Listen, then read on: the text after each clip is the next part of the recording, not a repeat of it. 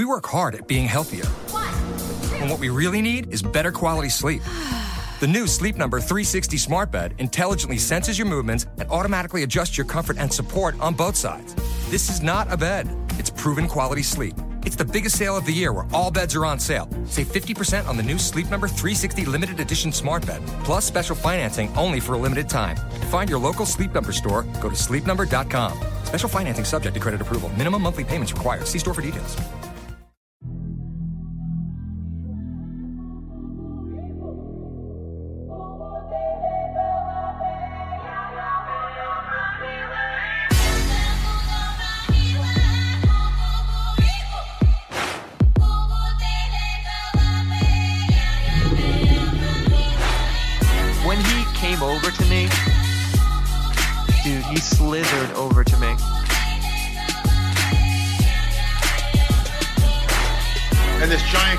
Cave and they're all frozen, and he starts running and firing at this giant.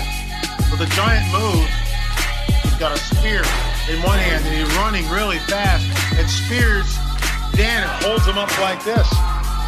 Somebody yells, shoot him in the face, shoot him in the face. They basically decapitate him. Got closer. When he got about 15 yards away from me, I raised that 12 gauge and I blow this head off. I feel something pulling at my leg, and I look over and there are two small gray entities pulling at me, and they're literally, I'm getting pulled off the bed. I saw three long bony fingers with like claws on the end reach up underneath the door, curl up to grab it, and then disappear. It's almost like they're unzippering our reality. They stick their heads through and they look around, and if it looks like the coast is clear, they step through the rest of the direction. If you take the head, you get the whole package. If you don't take the head off, then what happens is they disappear. This was all circulating around the base that a giant had been killed, but no one was supposed to talk about it. But then I look over to my left on the far side of the room, and there's Jack, and he's got blood on his face. He looks at me, and he just says one word. Oops. I've been killing ETs longer than most people have careers. I reached my hand into this bush, and I touch air.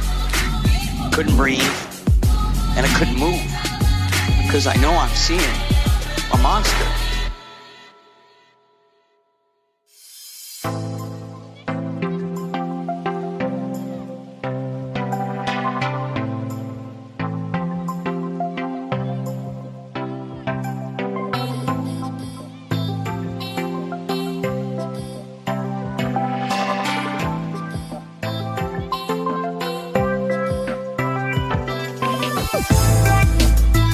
To the show, everybody. You are listening to The Confessionals, a proud featured show on blogtalkradio.com. I am your host, Tony Merkel. Thanks for being here.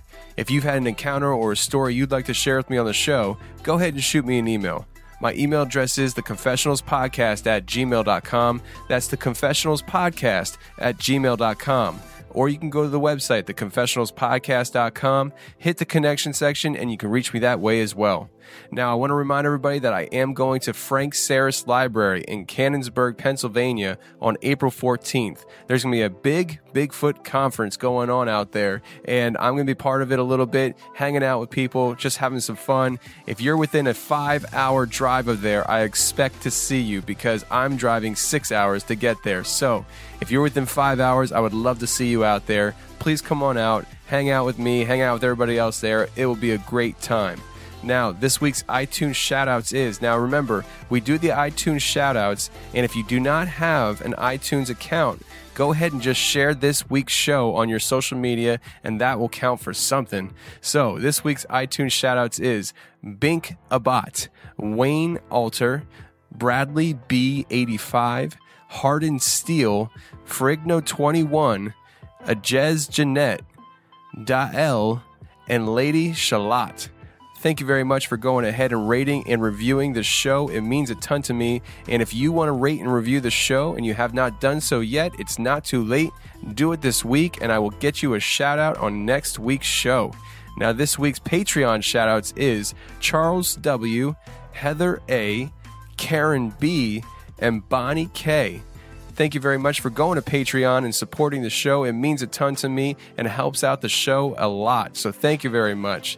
Now, this week we have Bill Lancaster coming on for a little bit, talking about his new Bigfoot documentary called Cultured Bigfoot. He comes on to talk about his documentary, and I highly recommend everybody go check it out on Amazon. And then we're going to bring on Lisa, who had a very unconventional dogman encounter. I'm really excited about tonight's show, so let's get it going.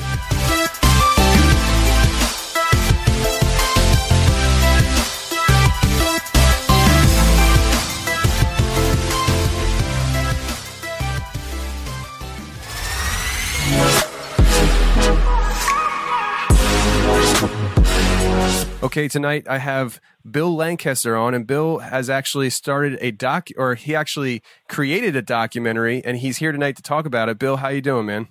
All right, Tony, how you doing, sir? I'm doing great, man. We spent some time here talking and getting to know each other, and man, I'm really excited about what this documentary has been doing for you, this movie. So why don't you tell people what it's about and stuff? It's called Cultured Bigfoot. How did you come up with this idea, and how did you start executing on the production aspect of things? Well, basically, I have a very supportive wife. That's the best thing.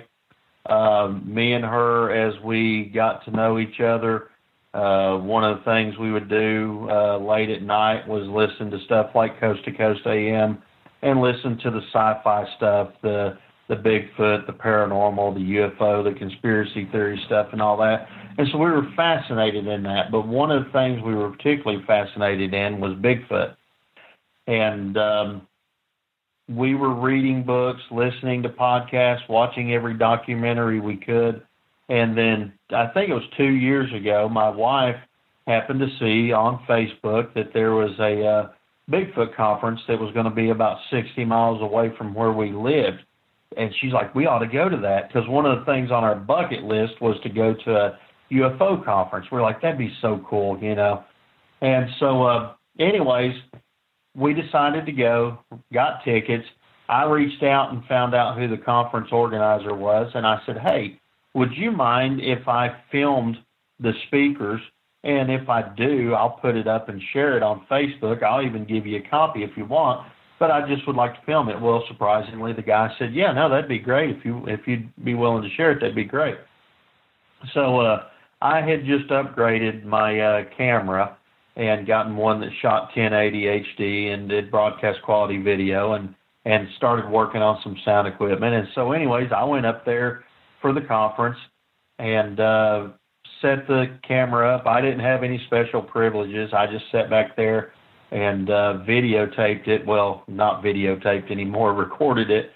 And if someone's, bald head got in the way, then as I edited, I would just throw up a screen grab of something else. And if the lights dimmed, I would throw up, another screen grab of the logo of the conference or whatnot. Anyways, it turned out when I put this up, there was a bunch of people watching and commenting on it.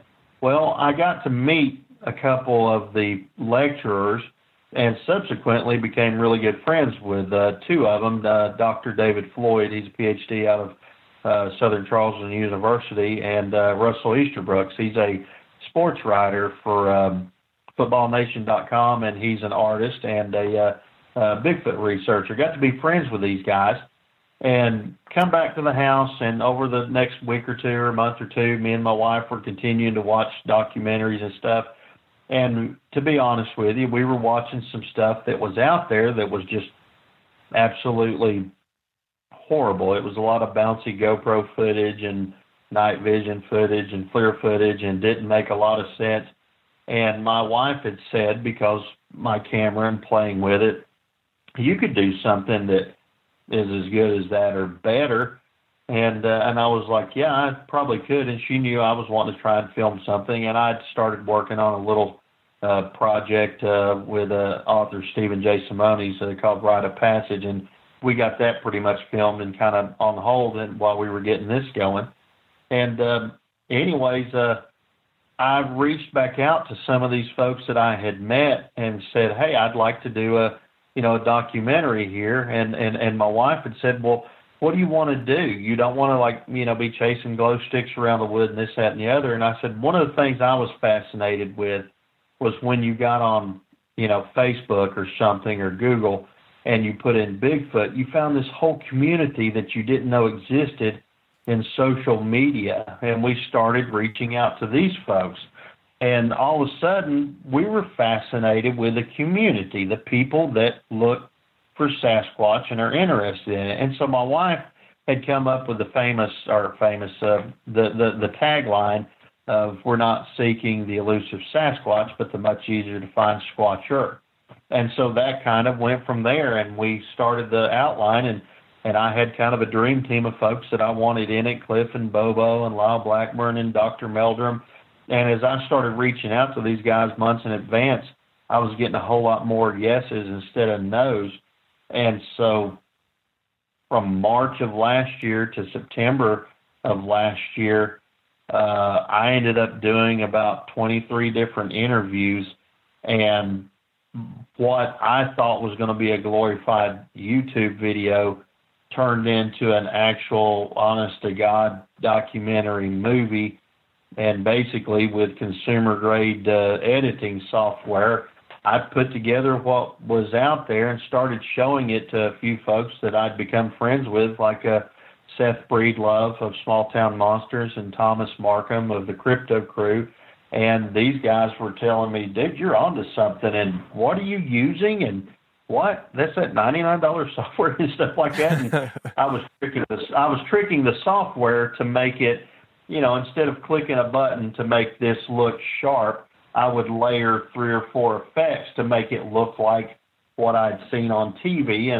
And it was all just self-taught kind of thing, checking it out on YouTube and lynda.com and stuff like that. And I just kind of sat here and started learning and doing it. And all of a sudden, we actually found out that we had a real movie, and we started having folks call us and want to do podcasts after we put our first trailer out. And all of a sudden, my wife got really nervous and was like, oh my gosh, you've got something that people are expecting you to actually have something out there now, and we've got to make this good. And I wasn't as nervous as she was until we got into the editing part, but all of a sudden it just turned into a full-blown, documentary, and it kind of goes on from there, the whole editing and figuring out how to get it out there and everything. But that basically was it. We went to a conference, and I recorded it, made a few connections. One thing led to another, and we took my new camera and upgraded some equipment, and started making an honest-to-goodness movie, a respectful movie about the Bigfoot community and the folks involved, from the wide demographic, from PhDs all the way down to the boots on the ground guys, architects, lawyers, high school janitors, truck drivers. I mean, it was just amazing. What other field would you have these people to come together at a conference, and they would never, ever talk to each other in any other circumstance, but they'll sit down and talk about something that everybody else outside of that conference thinks you're a goon for getting into. But these group of folks will sit down and talk about Bigfoot, and that was just amazing to us, and that's where we went. We wanted to show why these folks take it serious and why they believe or think that there is the probability of this creature existing. And it was just fascinating, so that's kind of the long end of it. No, it's great. I had the opportunity to check out your documentary stuff, and I just thought it was absolutely well done, especially, I mean, this is your first real project that you did, and it was just so well put together. It wasn't like you shot a bunch of stuff, threw it all together, and that was it. I mean, you could tell there was literal intent behind every frame of what you did, and I appreciated that as a consumer of your product. And as time went on, as I was watching this and stuff, I was learning so much about the Bigfoot community, and just the way you put it together and stuff is, like you said, respectful, very respectful on all fronts. And I thought you did a great job with it. And you're absolutely right with the Bigfoot community and stuff, going to these conferences and stuff, you get the chance to sit down with people that you never would have talked to in any other circumstances. And that's a very unique thing about this. Well, I have to tell you, the reason this thing worked out looking so coherent and cohesive is it's kind of funny. I am the guy that sits at the computer and has learned how to do the editing software. My wife is learning but doesn't know the editing software. And so my wife is also the very analytical one, the writer, narrator behind it, co-director, co-everything. And I would be sitting there and she would say, these three segments at the 45-minute mark need to come up to the 15, 18, and 25-minute mark, move them. I would wince and about have a heart attack because I knew how easy I could screw it up. And she didn't know that, but she knew that's what she wanted. And so her giving me orders, honestly, is what made this, because I was like, oh, no, I don't know if I want to do that. Well, we did it, and then all of a sudden we'd have to render it and resave it, and then we would watch through, and we'd go, oh, my gosh, that sounds so much better. Well, Tony, it went through 7 cuts, and I truly found out when people say when you put a movie out, it's truly never done. Well, I know what they're talking about. I got to that 7th cut, and I said, look, I don't want to even see it anymore. My wife said that first. She doesn't want to see it anymore. But I said, you know what, that is as good as it gets right now. This is our first time out, but after I sat down and made a DVD of it, well, actually it's shot in Blu-ray quality, so I made a Blu-ray, and I popped it on my 55-inch plasma and watched it through as a real movie. And the thing, I wasn't being self-aggrandizing or anything, but I sat there and watched it, and I went, oh my gosh, that's like what I would watch I would look for on TV.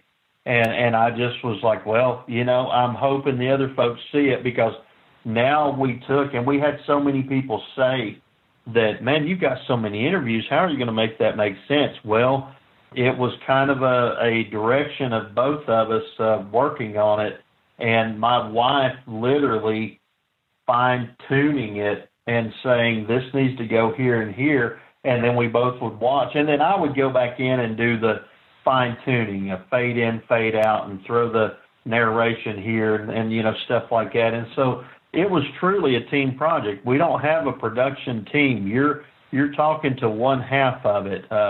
It was truly just me and my wife. And it was one of those things. I got so sick of seeing a lot of these YouTube things and documentaries where you could tell this guy wanted to be sitting beside Dr. Meldrum and be in the same frame so that he looked as cool as Dr. Meldrum did. Well, we didn't want that at all. I thought that's so cheesy. And so we wanted to make sure we weren't seen. We were behind the camera. And the stars of our movie are not us at all. It's those people that are in front of it. And to be honest with you, that's who makes the movie. It was one of those things we had to learn. We're not journalists, but we had to learn a journalistic aspect of this, and it's all about asking the right question that evokes that gold nugget of a response.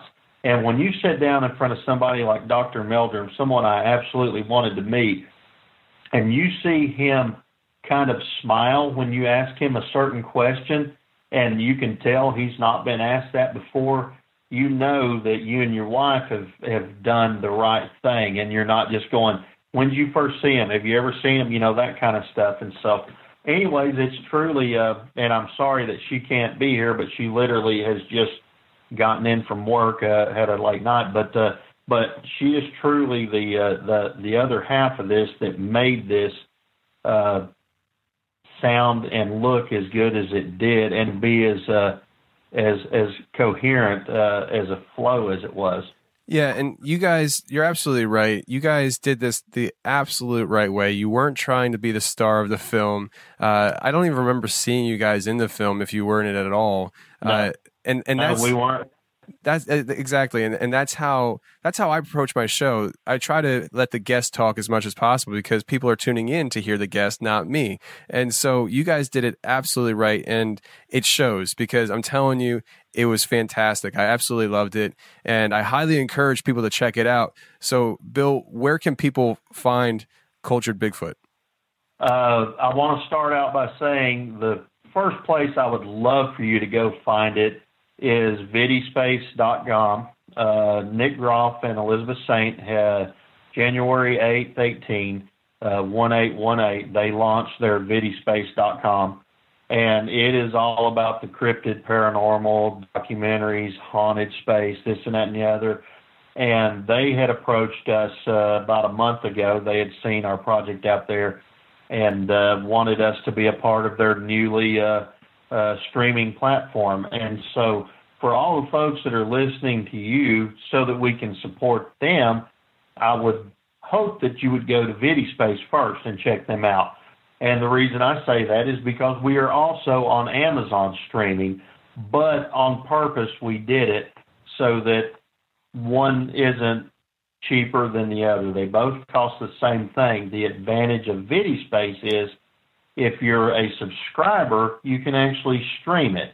We don't have that on Amazon right now. We won't go to Prime for a while. We're doing the rental. So there's actually an advantage for you to go over to VidiSpace. If you become a subscriber, besides getting all their other content, then you can actually watch ours as many times as you want. But on both platforms, you can stream them, rent them, and you can download them digitally to own.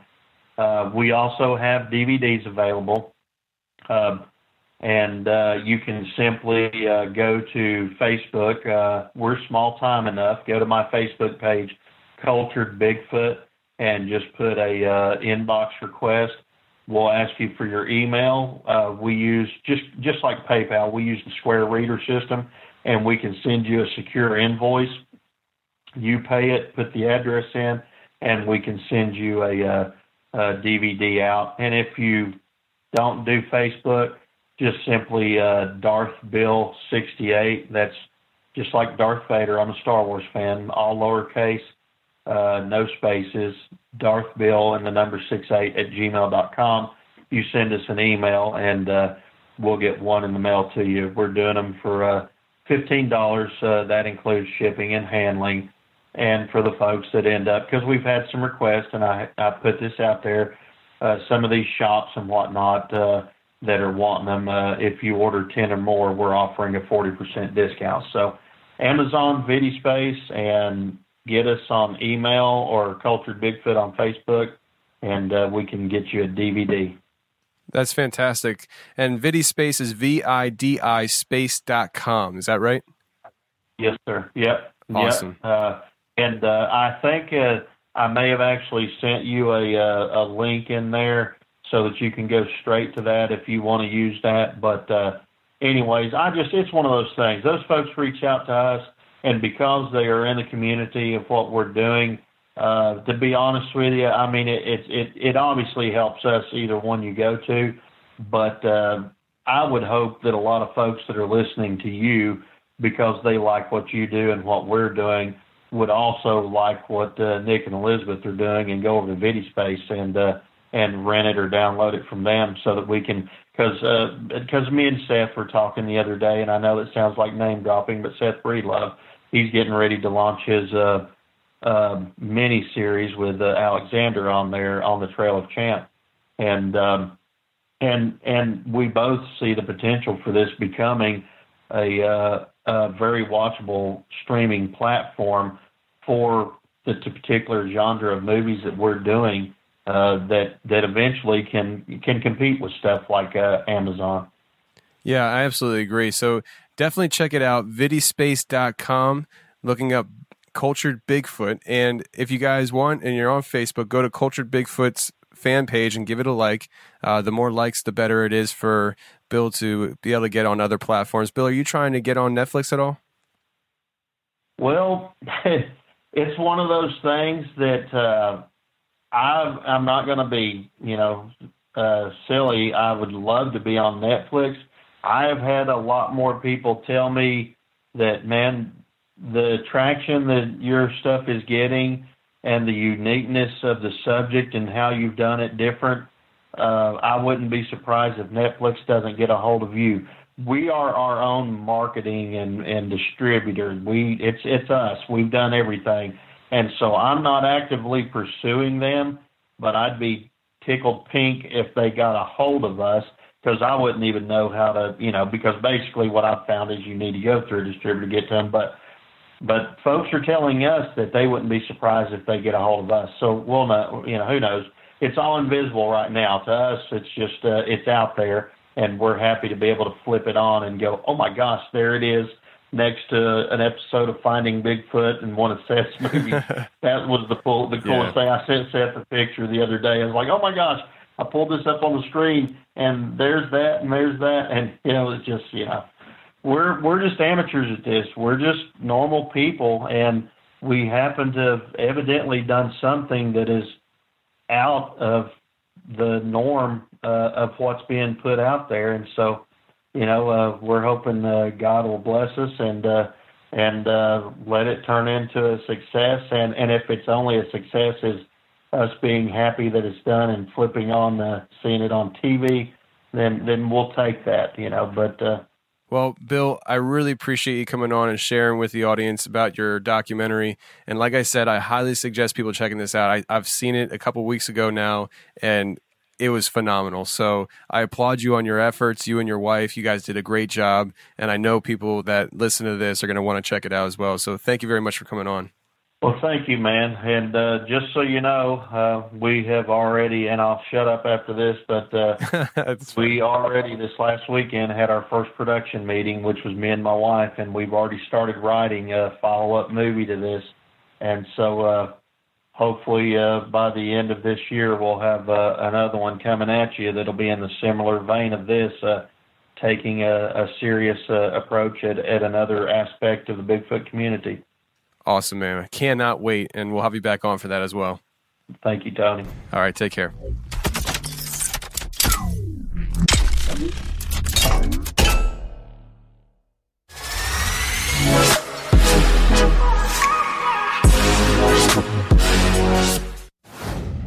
Okay, tonight I have a great guest coming on. I have Lisa, and Lisa has experienced several different things going on throughout her life. Lisa, how are you? Good. How are you? I'm doing good. What part of the country are you in? I am in Middle Tennessee. Gotcha. Okay. I've actually talked to several people from Tennessee and stuff. It's an interesting state for sure. So you have actually experienced both Dogman and Sasquatch, and I believe you said on multiple occasions. And it seems like when we were talking here a little bit, it's something to do with like your family history as well. Like it actually tracks back throughout your family history. So it's very fascinating. If you want though, just kind of start with us, how'd this all begin for you? Like, where did it all start? When did you start realizing that this was, happening to you as far as these encounters? It's kind of tricky to answer that. I think the first time I really realized that there was something going on that was not normal was probably when I was watching an episode of In Search Of with my parents. And this is when the show was actually coming on every week, and it would be a brand new episode. But I distinctly remember laying on the couch next to my mother, and I couldn't have been any more than 4 or 5 years old. And the episode about the Sierra Sounds came on, and they were playing some of the recordings that they had picked up, and they were some of the what they call the samurai chatter. And I remember just hearing those noises, and I still remember feeling absolutely terrified. Like I was just shaking next to my mother on the couch. And I remember my dad switching it off and them asking me what was wrong, and I just told them that I was terrified, and they insisted that, there's nothing to worry about because that was all the way out in California and we were in Vermont and we were perfectly safe. And I remember asking them if they were sure a few times, like, are you sure that's not here? Are you sure that we're safe? And they kept insisting that we were fine. And then I remember them turning the TV back on, and the show had gone to something else. I think it was almost like a loosely related connection, because I was having encounters with something in our backyard. And what I've learned that it was possibly is what a lot of people in the dogman community refer to as a type 3, meaning that it is a dog.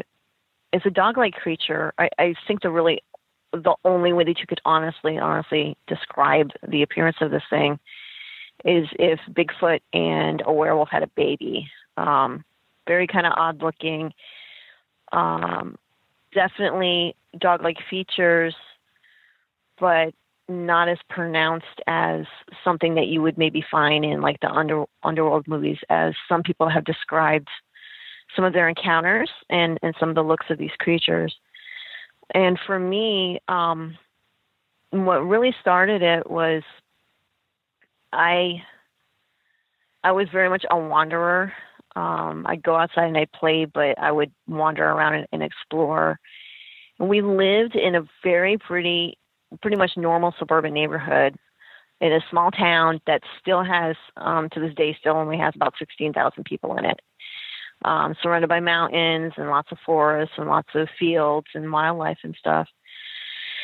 And there was this patch of woods behind my house, and I used to go and wander around in there. And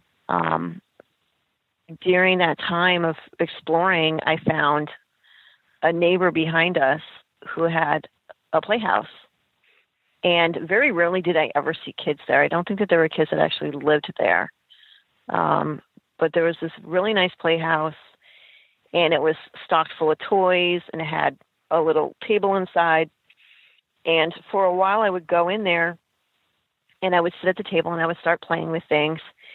And then I would just get this feeling that would come over me, and I would just start feeling afraid, and I would never really know why. Or not at that time, I wouldn't know why. But I would just run. Like the fear was enough to just make me run out of the playhouse and run back home. And I even remember one day bringing my older sister, who was about 7 years older than me, to this playhouse. And we sat down, and the same feeling came over her. And I remember her very distinctly saying, let's go home. I don't like it here. And so we left and went back home. Well, one afternoon, I was wandering around, went to the playhouse, and started to play. And the people that owned this house came home. And I remember seeing the lady that lived there through their sliding glass doors, kind of open up the door and let like the fresh air in. And I remember her putting on some music, and she kind of just sat on a cushion and just started playing guitar and just kind of looking out, into the backyard. And as she's doing that, I'm stuck in the playhouse, and I realized that if I try to leave, she's going to see me. I'm going to get caught. I'm going to be in trouble, But I start hearing what sounds like humming. So it sounds like it's several voices, but very low, and just kind of like a drone, almost like bees, but very, very low, maybe kind of metallic sounding, for lack of a better term. And I'm not sure to this day if it was possibly growling, but it was some kind of vocalization. And I'm really not even too sure if I've heard anything quite like it since, because it was from several individuals. But I looked next to this birch tree next to me, and I saw what looked like an eye staring at me through the V. And I remember just a distinct black eye watching me. And I flew out of the playhouse and ran home, and didn't go back for a little while, as far as I remember. And then one day I was in the backyard, and I was on the path trying to go to where the playhouse was, and I got cut off. There was something that stepped in front of me, and it was within like a foot. And I look up into the face of this thing that had kind of a dark blonde hair. I mean, maybe similar to Chewbacca, but lighter, you know, in color. And I just remember black eyes, a black nose that was kind of very, very slightly protruding from its face, and the ears being more lynx-like, only because they were pointed and sort of shaped that way. And this thing had the right side of its body blocking me, and it was just kind of looking down its nose at me and blinking, and I'm looking up at it. And then there's a noise that's behind it drawing its attention away from me. And I look past this blonde creature and I see another one. And this one is red, almost like an auburn. And I just remember eyes blinking from the boughs of a maple tree, but I couldn't make out any details on the thing's face of the red one. But the red one ended up turning itself around, and it was standing in the middle of my parents' vegetable garden, and it started to rip the plants out. And I remember saying, "I'm going to tell my dad on you," and running into my house and through the kitchen. And when I turned around to shut the door, the blonde creature was standing on the other side of the stoop looking in, and that was when fear kicked in. And I was afraid that it was going to come into the house, you know, and try to hurt us. So I managed to shut the door. I went into the living room and I told my parents that there were monsters in the garden and they were ripping things up. And of course they didn't believe me. My dad was just like, "Yeah, all right," you know, and my mom didn't say anything. She just went into the kitchen and she looked out into the backyard and she said, "Nope, no monsters." And then, you know, I think she just thought I was pretending or something. And I, as far as I know, I remember running over to the door and looking out, and there was nothing there. So I'm trying to remember the next sequence of events, but I think the next thing that I distinctly remember, and granted, this was a very long time ago, so there could have been things that happened. Oh yeah, actually there was one thing that I do remember that did happen. In that same house, it was a smaller house, and it was pretty much, you know, what my parents could afford, on teacher salaries at the time. And it was a 2-bedroom. So my parents had the downstairs bedroom, and my sister had the upstairs bedroom, but there was sort of like an extra space, that they kind of stuck me in. That was sort of like a little nook in my area upstairs. And I remember at night, I would just wake up in the middle of the night and I would see what I remember now as several pairs of red eyes looking in the window. And I would feel afraid and I would try to ignore it. And I remember sometimes telling them to go away, and they would just stay there watching. And so sometimes my parents would come upstairs to get me ready to go to school, and they couldn't find me because I would be sleeping between the bed and the wall so that the eyes couldn't watch me. And wow. I distinctly remember my father finding me one morning, and he was like, "Why do you keep doing this? Every time we come up here and we can't find you, you scare us." And I said, "Well, I'm doing it so that the eyes can't watch me." And I just remember the look on his face, just this total disturbed, you know, look of, "What are you talking about?" You know, and I tried to explain to him that at night there are eyes looking in. And I think that was the first time I kind of learned what owls were. I mean, I was pretty young, but he said, "Well, maybe it's an owl." And so I was hoping that that's what it was. And I remember afterwards there'd be times when those eyes would show up, and I called them the owl, thinking that that's what it was. I talked to a friend of my sister's who had come over to the house and was afraid of something, and asked if he'd seen the owl.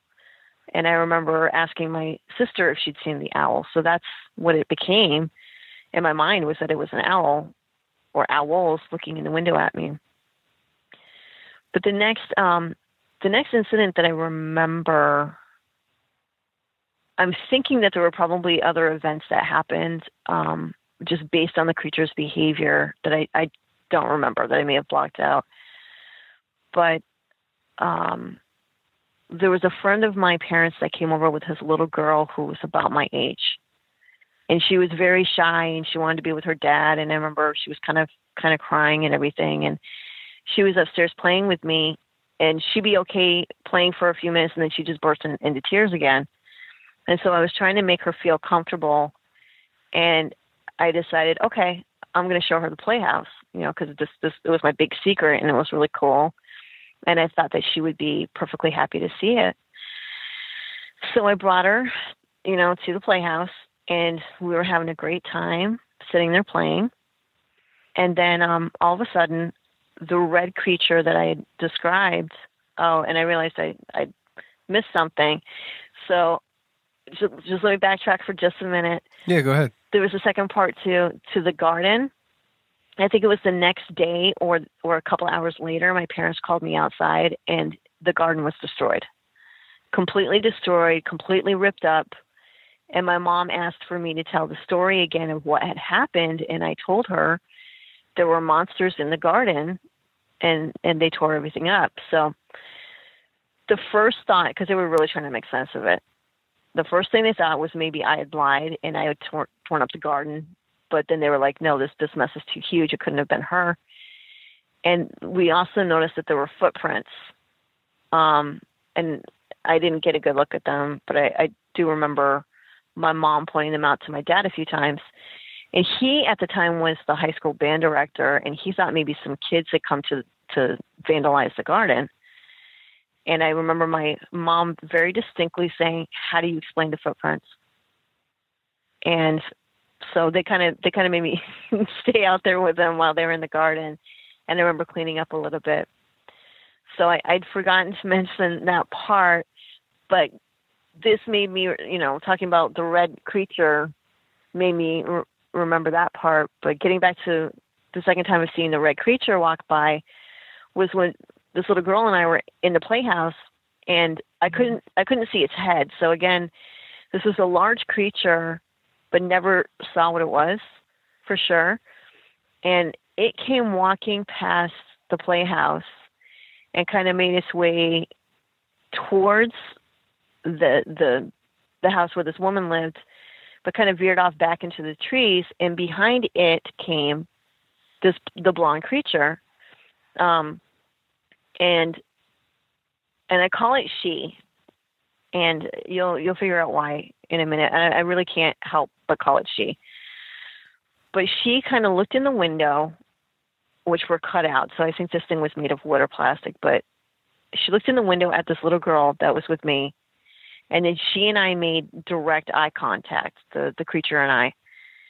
And the little girl just flipped out and started to cower in the corner and cry. And when this creature made eye contact with me, I dove under the little table that was in the house, and she was instantly at the door. The creature was instantly at the door, had her feet and her legs and pretty much most of her torso kind of wedged in the door, and started to make these vocalizations. And I remember very jagged. They looked jagged. That's really, I think, from my mind that I can only describe her teeth as jagged, but I don't think they were jagged. I think they were just sharp teeth. But I remember her teeth, and I remember her making these deep kind of guttural noises. And I don't think it was aggression. It almost seemed more like she was extremely amused with herself that she'd trapped us in the playhouse. And so this little girl is screaming, hysterical. I'm screaming, hysterical. We're both crying. She's got us trapped in there. She's got her feet wedged in there. And, kind of the shaggy blonde hair. So it's not like I really got a very good look at her feet, but almost like the tops of her feet seemed sort of almost like horseshoe in shape. That's really the only way I can describe it. It just was a really weird formation on top of her feet. And I remember screaming, And it got worse because the other girl ended up peeing herself, and which just escalated our terror. And I remember finally just reaching out and pounding on this thing's feet and screaming at it to move. And the vocalization stopped, and the showing of the teeth stopped. And all of a sudden it just looked really taken aback and almost kind of offended that I had hit it. But she moved, she left. And I remember kind of reaching out for this other girl and just both of us just making it out of the house, kind of stumbling down the path, and her just covered, in pee. And we started to hear her father's voice from my backyard calling. And I looked at her and I was like, let's just tell me you had an accident. And she said, okay. And so we ended up getting back into the yard, and he was very upset that she, had an accident, and brought her home. And, he asked before he left, though, he had said, what happened? And I said, she just got scared and she had an accident. But she was clinging to him. She was hysterical. I mean, she was an absolute mess from what had happened. And I'm really not sure at the time what possessed me, but I managed to go back into the woods, and I started to walk around in the area where we'd been. And I think I was afraid that this thing would come after me. And I remember very distinctly saying, I'm really sorry that I hit you, but you made my friend cry and you made her pee herself. And all of a sudden this creature was there again. And somehow we ended up sitting in front of each other. And I very distinctly remember sitting cross-legged and this thing mimicking me in sitting cross-legged, and both of us just looking each other over. And I remember her reaching out her hand, which looked more mitt-like and club-like, and patting me on the head, and being so heavy-handed that my teeth clicked. And I could actually feel the weight of her hand in my neck from the impact of hitting the top of my head. And her just kind of looking me over, scrutinizing me. And the next thing I know, she sweeps me up and pins me against her side. And I'm laying on the ground with her.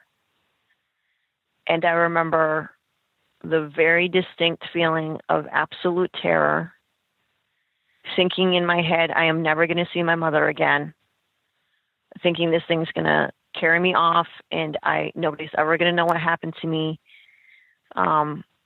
Just all of these thoughts running through my head, and just the sheer terror and the sheer panic just welling up. And for some reason, call it God, call it intuition, call it what you will, but I remember very distinctly a very strong thought coming into my mind saying, whatever you do, do not panic. And so I'm just laying there with this thing, and I'm pinned to its side. And I remember her kind of shuffling her feet through the leaves, and I'm doing the best that I can to kind of calm down. And I finally end up trying to get as comfortable as I possibly can in that position. And I end up putting my right hand on her chest. And that's when I noticed, a couple of things. The first thing I noticed, that it was definitely fur. Definitely reminded me of the texture of, or reminds me now of the texture of like an Irish wolfhound, kind of wiry. Yeah. No smell except the smell of leaves and dirt. Because I've had a lot of people ask me if there was a smell, but there was no smell. She was a little oily. I don't know if that was like natural or not, but I remember kind of some oiliness. And I do remember what looked like the small rise of breasts underneath the fur. And so that's why I've called her she. And so I'm laying there and she's kind of gurgling and making noises again, not quite like before. And then all of a sudden, she drops me, and she flips over and she's on all four, and there is this deep, menacing growl that just comes from like her core, and her eyes are completely large and completely black. And then all of a sudden I hear my sister calling my name. And I remember very distinctly looking at her and saying, "Hey, that's my sister." And the growling stopped, and she just kind of looked at me sideways, and then she started to crawl off on all fours. She's on all fours at this time, crawling off in the trees. And I turn around, and I'm running to my sister, and I'm saying, hey, you got to come see my friend. And my sister being really pissed off because my father was at home, and he wanted to know where I was. And she'd said that he'd been drinking, and, you know, just she wasn't making any sense pretty much, but she didn't care what was in the woods. She was like, you know, I'm in trouble now because I didn't know where you were, and we're going home right now. So we get home. My father sits me down. He tells me that his friend called from the hospital because he had to bring his daughter there because she was in absolute hysterics and they thought she was having a breakdown, and that this little girl told her father everything. And so he wanted to know what happened, and I didn't know what to say, and I was afraid to tell him the truth. So I remember saying she just got scared. And for a long time, my dad just kind of sat there and just kind of watched me. And he said, "All right, as far as I'm concerned, you are forbidden from ever going into those woods again." And I remember that because that was a new thing that I had learned, you know, during this whole time. I learned about owls for the first time. And I remember learning the word forbid. And he had to explain to me what that meant. And he said, I don't ever want you going into those woods again. In fact, I don't ever want you playing in the backyard again. Just stay in the front yard, stay close to the house, and just please don't ever go back there. And I said, okay. So I started to go and just play on the front stoop. And I remember one afternoon being out there, and she came back, and she was kind of watching me from the corner of the house, you know, showing her black eye, kind of like the way that she did the first time I ever saw her, which was through the birch trees. And she was watching me play, and then she was showing like a little bit more of herself, but really just kind of having her body pressed to the house and watching. And I remember standing up and looking at her and saying, "I'm very sorry, but I can't play with you anymore," and going back into the house.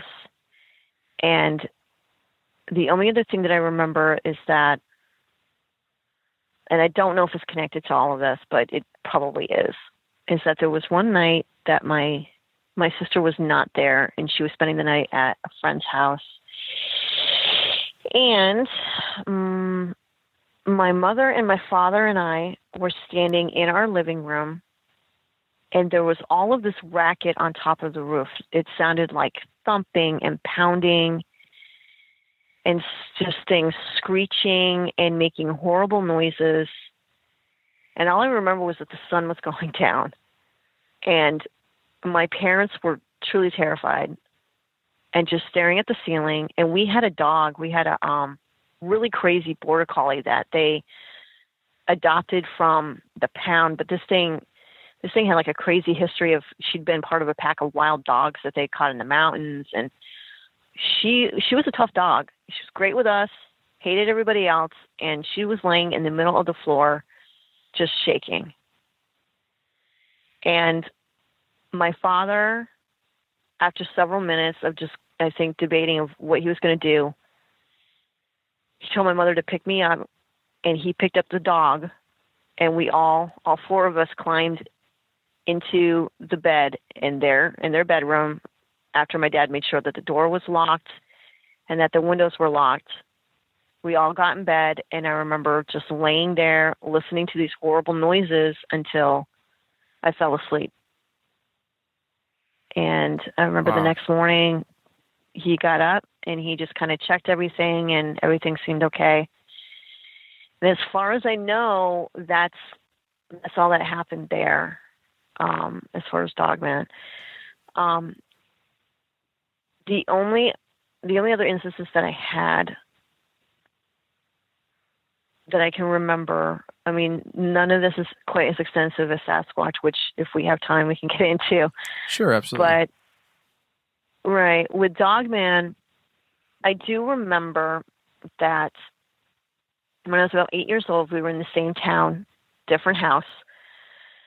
I hated this house, too. It had, I mean, you want to talk about paranormal.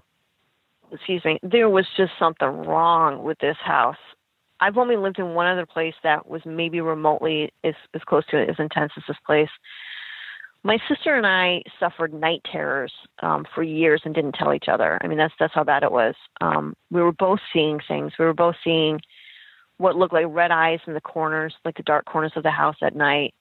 My father was just really adamant about trying to save energy and, like, you know, and, you know, I know that you're from the north, and you know how dark it gets this time of year, early. Yeah. And so he would make us just, yeah, we would just have to shut everything down, no lights, no nothing. And after dinner, it would be terrifying to go upstairs at night. Like, I couldn't do it without the lights on, because I would swear that there would be something up there watching me, or that I would see and glimpse, like, red eyes from the corner. My room, it was a Dutch colonial house, and my room was connected to the attic. So there was a door that led upstairs into the attic. And I remember many times hearing something that would walk on the roof outside my window, because it was kind of hard to explain it, but there was like an enclosed porch, a roof on top of that. And then our bedroom windows were above that porch. And my sister and I would both hear something walking on that roof. And we would both hear something walking on the top roof, where above the attic. But I would also hear a few times something coming in through the attic window, inside the attic, walking around, and coming down the stairs to my room. And I would always keep the door locked and bolted, and something would try the door occasionally. So I'm assuming it's what I saw, because I've heard other stories of dogmen coming into people's houses. Okay. And when I was about 8 years old, I got up in the middle of the night to go use our bathroom, and the window looking out faced our driveway and some wooded section of the neighborhood. And I remember looking out and seeing what at first I thought was just a German Shepherd across the street near our driveway. And I remember watching it kind of look around, and then all of a sudden it just sort of zeroed in on the bathroom window and me, and then it stood up. And it stood there, and the legs looked straight. I mean, the chest looked muscular, the arms looked long, and I remember it baring its teeth, but it was more like the way that a dog smiles. Like, and the feeling that I got was that it knew I was afraid, and it liked the fact that I was afraid of it. And so I remember, and for a while during my childhood, I couldn't remember why. I mean, I was so traumatized by this that I actually blocked out the reason. But after that, if I was going to go to the bathroom and it was dark, I would walk into the bathroom and I would feel around for the window, and I would shut the curtains before I would do anything in that bathroom. I couldn't have the curtains open. But it was because of this incident. And I'm trying to think, I actually just brief. Oh yeah. The only other really strange thing in that house that could have been possibly related was during the summertime, we would sleep with the screens open. And I remember there were a few times when my sister was watching me and we were home alone, and we would hear what sounded like nails being, or claws. I mean, I don't really know what it was. But they would be scratching the screen. And then we would go to the window and we would look out, and we would never see anything, except I do remember a few times my parents finding screens in the house that were absolutely shredded. and they would have to replace, but they always blamed the cats, which was impossible.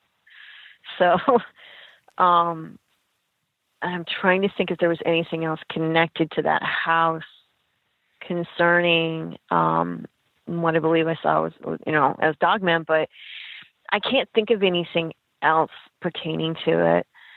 And then if I was going to get into the next incident that I remember for sure, that would be after my parents had split up and my mother and I moved away from Vermont, and I went back to visit my best friend during the summer, and she had a slumber party. So she invited one of our friends from school and her cousin over.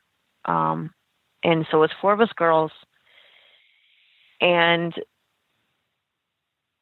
I'm not really sure what drew our attention outside, but where she lived, there was a lot of strange stuff around her house too.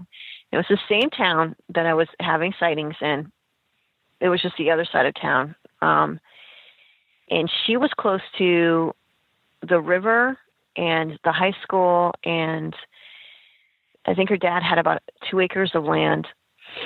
And I remember when I was earlier in the day, she was telling me that because they had chickens, they used to have a chicken coop, but something was getting into the chicken coop at night and killing the chickens. And so he moved the coop into the garage, and he used to leave it unlocked, but something was going into the garage and killing these chickens. And so finally, he would have to lock the chickens up at night so that whatever it was that was killing them could not get into the garage. Well, I think pretty soon after he made that decision, whatever it was got pretty pissed and was outside the house. I'm going to say, I believe it was probably about 25 to 30 yards away from the house.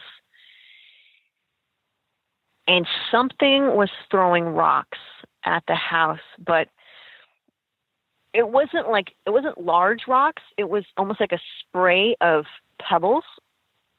And whatever this is, it had a really mean arm. And we were at least 15 or 20 feet up off the ground because they converted her attic into bedrooms. So it was, you know, up there, and it's throwing rocks at the house.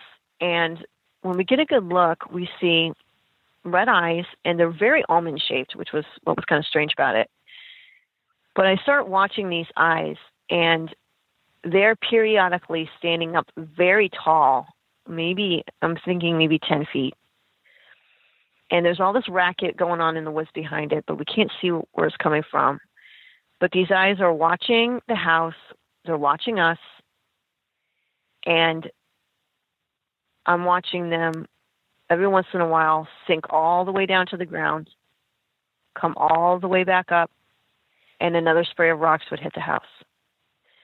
And every time a car came and was getting close, the eyes would zero in on the car, watch until the headlights got too close, and it looked as if it turned its head away, but it was really hard to make it out. So it was like the head would turn away, the car would drive by, you know, a few seconds later, it looked like the head was turning around, and the eyes were looking at us again, and it would go back to throwing rocks at the house. And so all of us were afraid. And I remember after a while, just kind of very instinctively, just sort of pinning myself to the wall and trying to hide from this thing in the window, and not wanting it to see me and everything. And this went on for a while, some parts of the night, and none of us really slept, and we were all pretty scared. And it went on until her dad came home. Like, he worked third shift, I think, at like one of the factories in town. And she insisted that she was going to stay up until he got home. And once he did, she had a conversation with him, and I think she told him what happened. I'm not sure if he believed her or not. But after I had left town to go visit, I think, my sister that was up north at college at the time, she told me that the thing came back for a few more nights and did the same thing.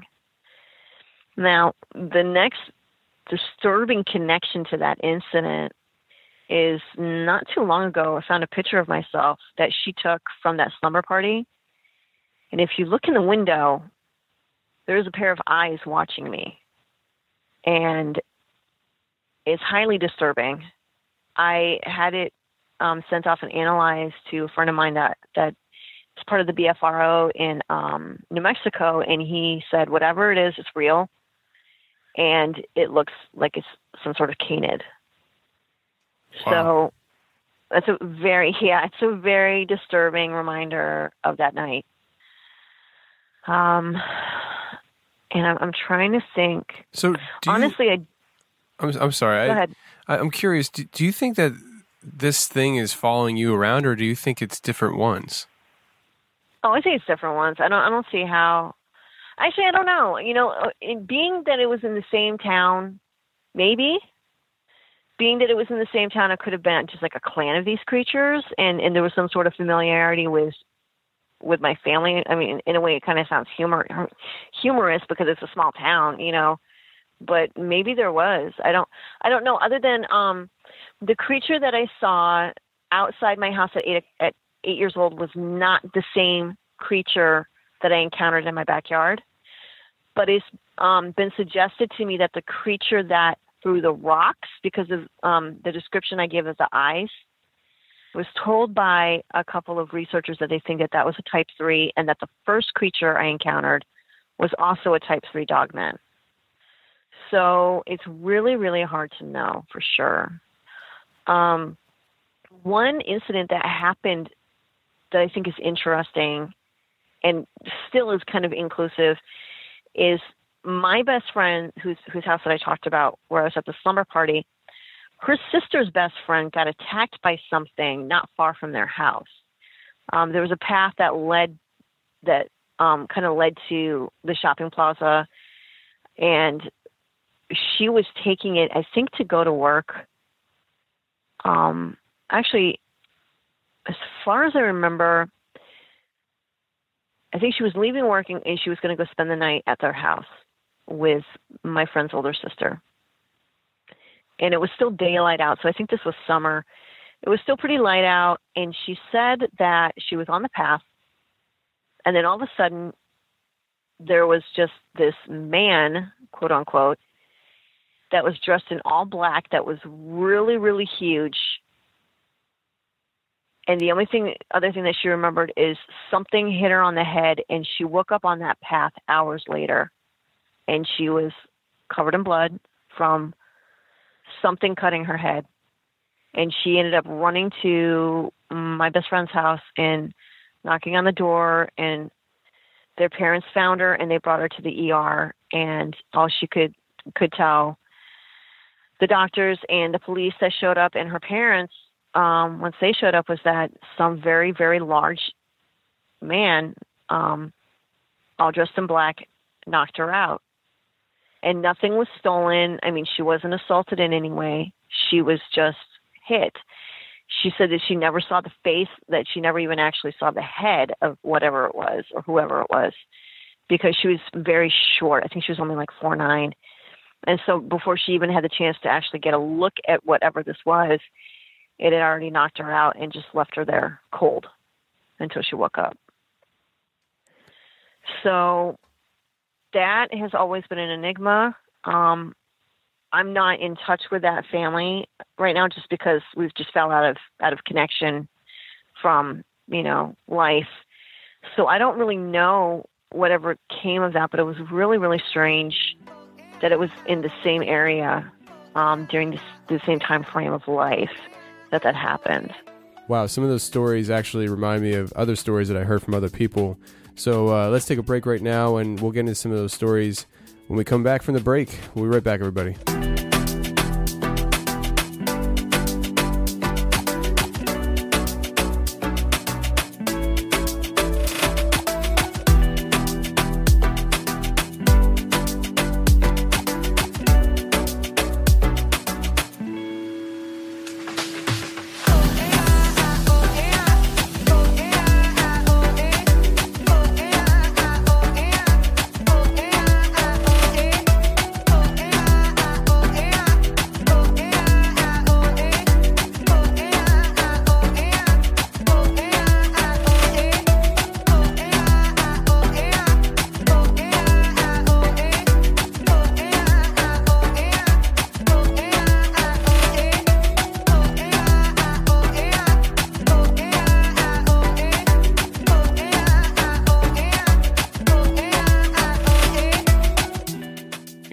stuff, and as you're telling me some of these stories, it reminds me of some other people's stories that have been told to me.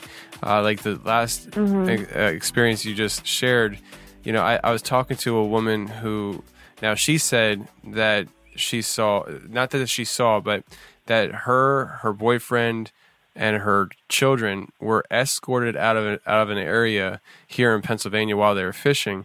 And one of the things that was happening was rock throwing. So all these rocks were being thrown at them. They ran, and I think she was heading up behind everybody else. And they're coming up this path to like where the truck was parked, and something hit her on the back of the head and knocked her clean out on the path. And she wakes up with her boyfriend and her brother helping her up, trying to get her into the truck. And so like that just, that, you know, when you just shared that with me, that's the first thing that I thought of. Like these are, that's a similar thing. Now she, as far as I remember, she never saw what was throwing the rocks, but her daughter did. Her daughter saw something playing peekaboo, is what she said it was doing, behind a tree from her. And her daughter's just a little girl. And so when they get home, her daughter draws what she saw. And so what her daughter drew, you know, if you have Sasquatch on the mind, it looked like a Sasquatch. But thinking back at it, if you had Dogman on the mind, it very well could have looked like a Dogman too. So it's just an interesting parallel. Yeah, it's really hard to know.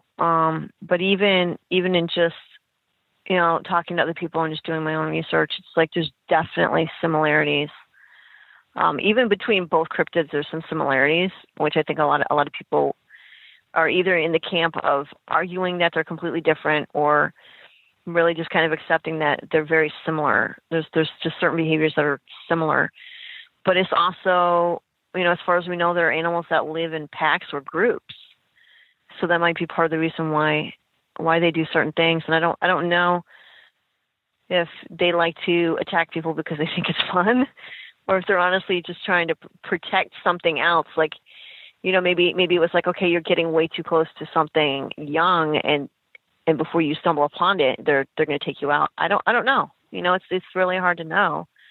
I don't believe there's any experts in this field, because nobody has been able to go out and live amongst these, you know, 24/7 for like a year, you know, so it's really hard to swallow anybody saying that they're an expert, because until somebody does that, I think it's very hard to say that you're an expert.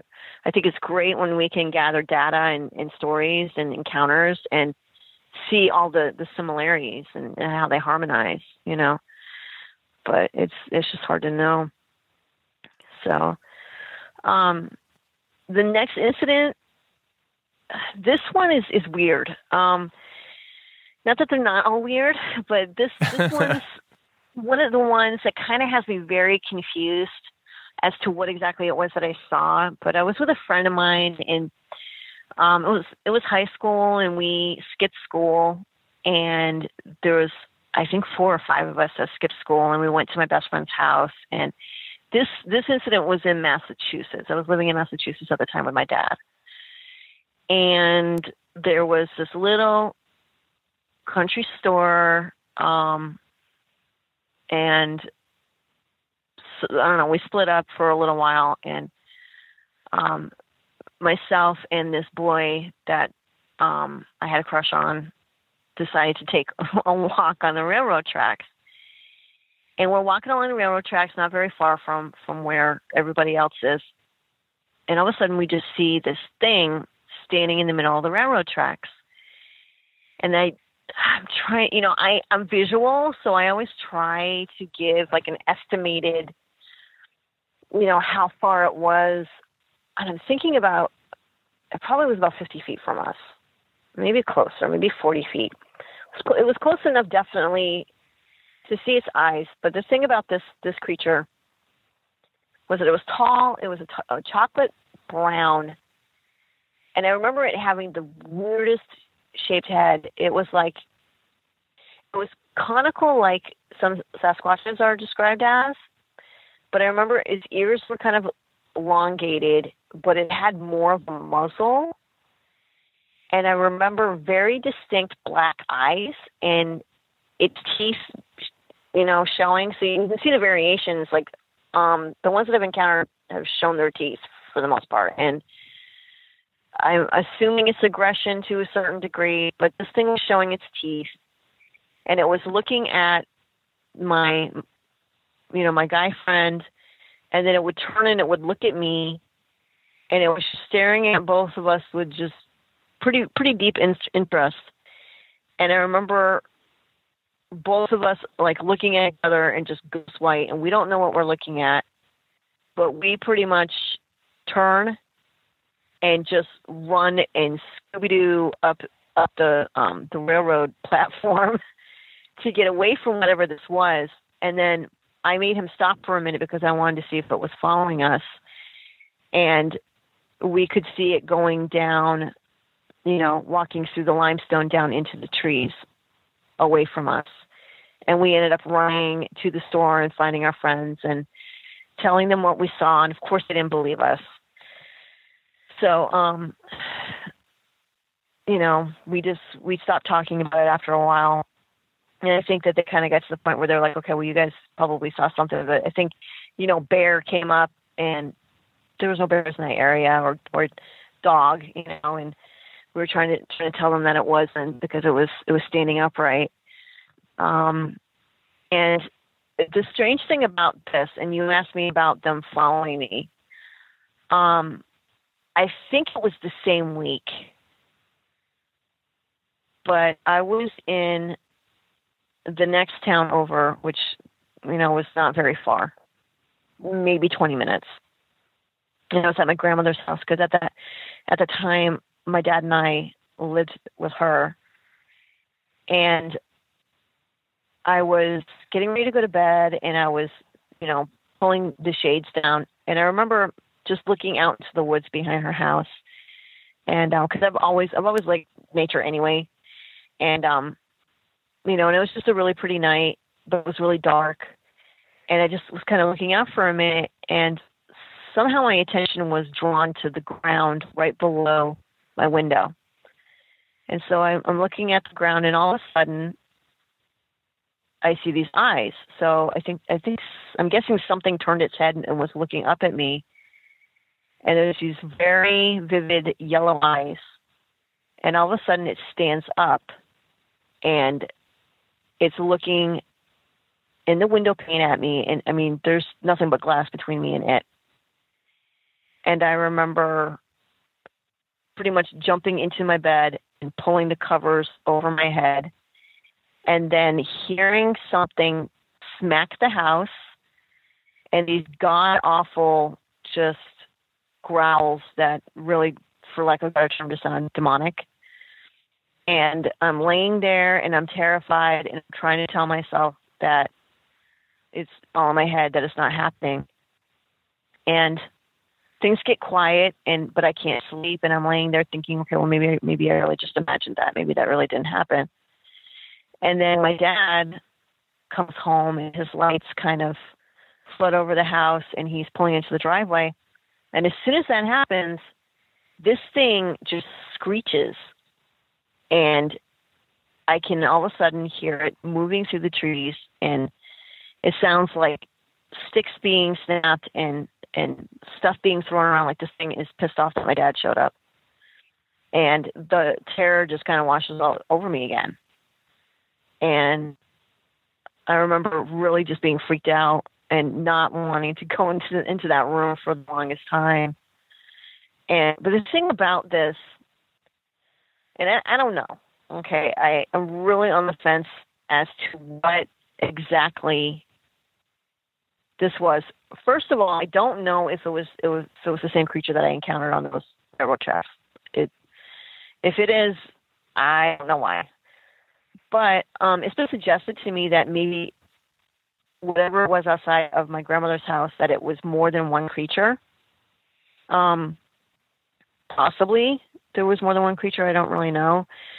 But what's disturbing about the thing that was on the railroad tracks is years later in my research, I came across these illustrations that somebody drew of a skinwalker. And it looks exactly like what I saw, what my friend and I saw, except there was no headdress. So I'm still trying to wrap my head around whether that's even a possibility. I've talked to people. I know some people in the Navajo community that absolutely swear up and down that skinwalkers are real. However, this incident happened in Massachusetts, and there is a large Native American, presence, but I don't know if this just pertains to Native America or not, but it was really weird. And just finding that picture really kind of disturbed me. It actually really still disturbs me. And part of the reason why is because my daughter, who's a high schooler, went on a school trip to Florida, and she's seen these pictures. She's had her own encounters with things and, has kind of looked into some things for herself. But she swears that she's also seen this creature. But when she saw it, she says that it was in Georgia, like on the Tennessee-Georgia line, that they were at a stop somewhere and that something that looked like that creature was in the bushes watching her and her classmates. So I don't know.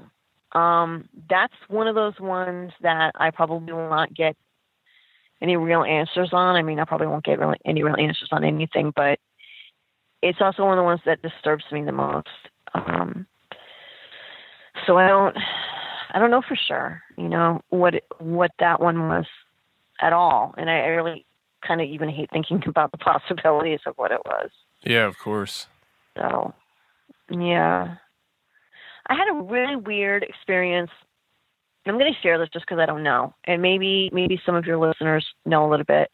There's been some deliberations on whether or not dogmen can also send out infrasound the way that we think that Bigfoot possibly can, Sasquatch can.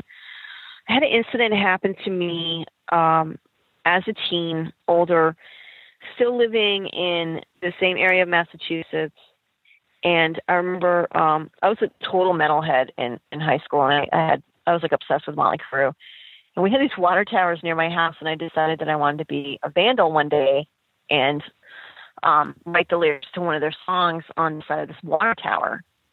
And it was a very kind of rural neighborhood where I was at the time, very wooded, very pretty, overlooking the ocean, and the ocean was like way out there. At the top of this hill from where my house was. And so I decided that I was going to be a vandal, and I started to put these lyrics on the side of the water tower. And all of a sudden, for some reason, I noticed that the trees are shaking, and I'm hearing a growling, but inside my mind, the image of a werewolf pops into my mind. And all of a sudden, I feel really dizzy and really sick. And I remember that I made it home, and I think it was a 4-day weekend that I had off from school. And I remember I was sick all weekend. I could not get out of bed. I remember feeling dizzy every time I got up, excruciating headache. I don't remember if I had a fever or not. But that's like all that I remember. I was out of it for 4 days after that happened. So I didn't actually see anything. It was just more like I had the picture of this pop into my mind, and then I got sick. So I don't know if I had actually been what they called zapped by a dogman or not. But my very strong assumption and guess is that that's probably what happened. Because it was very strange, and it's something that I've been trying to compare with other folks who have been zapped. And when I described it, they said that that's what it sounds like, and that apparently when it happens to you, it's like your body has to reset itself. So I don't know. And I've had a few other people tell me that it would take them a few days, that they would feel sick for a few days before they felt normal again. So it was a very strange occurrence. Yeah. Okay. As far as Dogman, I can't remember anything else except stuff that happened here. There are things that, like I said, that my children had experienced as well. And I didn't know if you wanted me to include those, but I could probably just talk about, you know, the things that happened here. Because there's a few incidences of things that have happened to my kids here as well. Yeah. But as far as here, okay. So as far as here, and that's actually how that happened. Now that I think about it, of my daughter actually coming to me finally and telling me that she was seeing things. My daughter, and I'm going to go ahead and start with that. Okay. When my daughter was 7, we were visiting here. We were visiting my in-laws. And where they live, they have several acres, about 7. All of it kind of runs into, I think it's a state park, but it's just, I mean, several acres of woods, you know. And when she was about 7, she was outside playing in the front yard, which is enormous. And she was playing in the creek bed, and to get into the driveway, you have to go over a bridge. And she's playing by the bridge, and she said that she thought her grandmother's dog was under the bridge. And so she was sitting next to it, and she reached out her hand, and she started to pet it. And then she said, all of a sudden, this face turned to her, and all she remembers is yellow eyes and all these teeth, and it's screaming. And her screaming, and her running back into the house, and her telling her grandma what she saw. And I had been upstairs, and I came down, and I said, Can you tell me what happened? And the first thing out of my mother-in-law's mouth was, "Oh, she just imagined it." And I just kind of looked at her and said, "Oh, okay. Why don't you tell me what happened? You know, it's my daughter." And she said, "Well, I thought I was petting Grandma's dog under the bridge, but it was something else." And she thinks now that it could have been. She thinks it's possible that it was a baby Sasquatch, possibly a Dogman. I'm leaning a little bit stronger towards Dogman because there's been a lot of stuff on the property.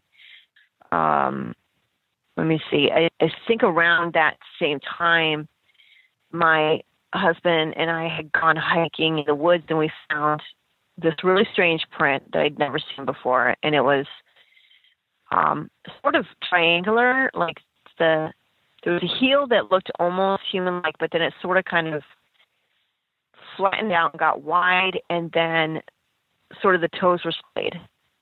And it was very strange, and I was thinking, okay, maybe that's a Squatch print, but it was a very odd Squatch print, you know. And at that time, I was kind of a closet researcher. It was something that my soon-to-be ex had a very strong problem with. You know, he thought the whole thing was nonsense, and it was ridiculous and everything. And he does know about some of the incidences that had happened in my life, and didn't know whether he believed it or not. But I remember him teasing me and saying, "Hey, does that belong to one of your friends?" And I said, "It looks like it." And when we moved here in the spring of 2015. We went back there again, and we found this beautiful track that I so wish I had photographed. It was absolutely beautiful, very impressive. It looked very similar to a mountain lion. Now, there have been sightings of large cats in this part of the state. Also, we have some kind of wolf here too, that I've actually seen in this neighborhood that I live in. It's a type of red wolf, I believe, that have made its way back into the state. But anyway, this track looks like a very large mountain lion's track, and we just moved back to the side of the country from California. So I was used to seeing mountain lion tracks. The only difference was cats or all cats retract their claws in, so you'll never see their claws out in a track unless there's, you know, a reason for them to be out, like them on the defense or offense. And this thing had these long claw marks that were also in the mud. And, you know, in comparison to a wolf's paw, I mean, this looked like a very large wolf's paw. But I was sitting there thinking large cat. And I remember saying to my husband, I said, "Oh, this is crazy because it looks like a mountain lion, but it's not." And I was pointing out the differences.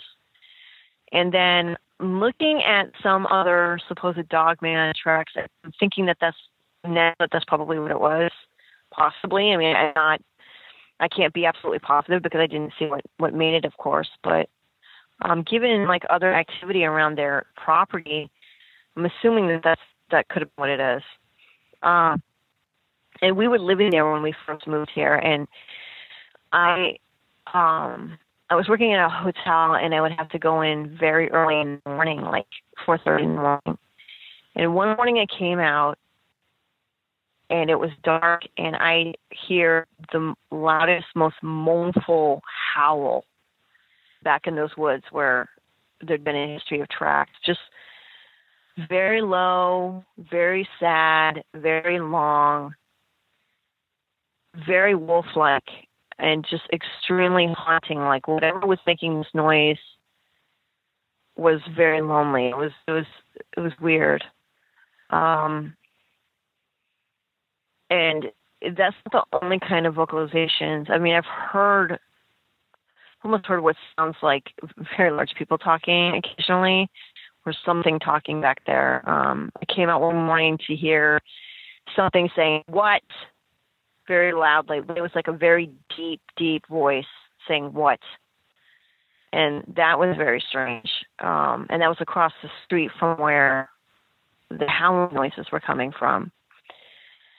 So to speed up things a little bit, because there wasn't a whole lot that happened until, I'm thinking it was the winter. It was the winter of 15. The winter of 15, we had really bad snowstorms down here in the south that you know, everybody kind of went nuts, and the city kind of shut down and everything.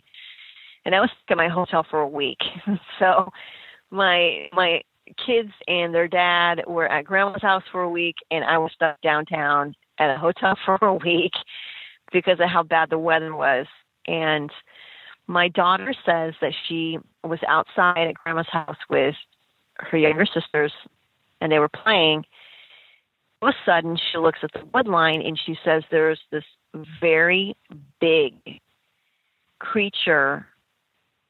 And I think she said it pretty much looked like a bodybuilder, but it had what looked like a wolf's head, and it was just standing in the woods, and it was watching her, and it was watching the other two girls, and she was instantly afraid, but because she didn't want to draw attention, you know, and she didn't want her sisters to see it, she very calmly said, "Okay, it's cold. Let's go back inside."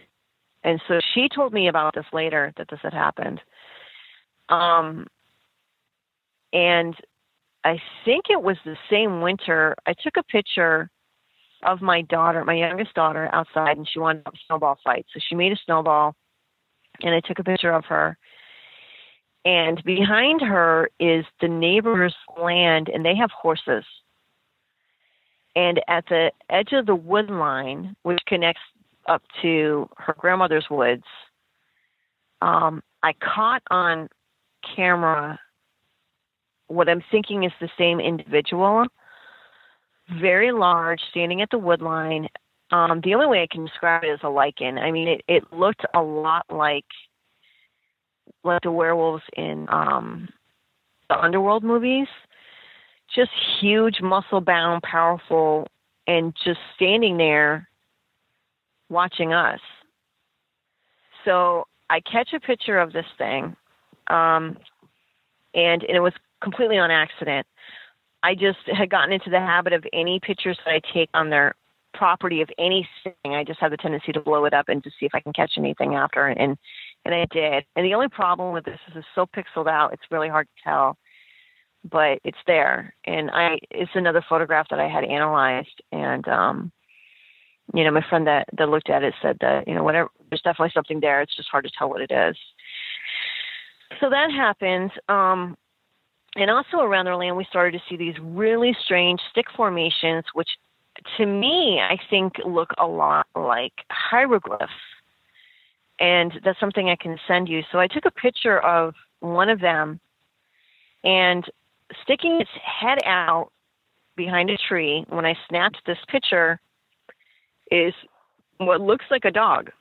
Not the same individual as this really, really large lichen creature that we have seen, but something else that just looks like a dog peeking at me while I take the picture of this hieroglyph stick formation. And let me see. So the following October, my oldest daughter is at her grandmother's house again. And this time she's spending the night with one of her cousins. We have an allergy for some reason too, talking about things that run through the family. My dad and myself and my daughter are all allergic to banana. Like we'll go into anaphylactic shock. I don't know why. Yikes. But, yeah.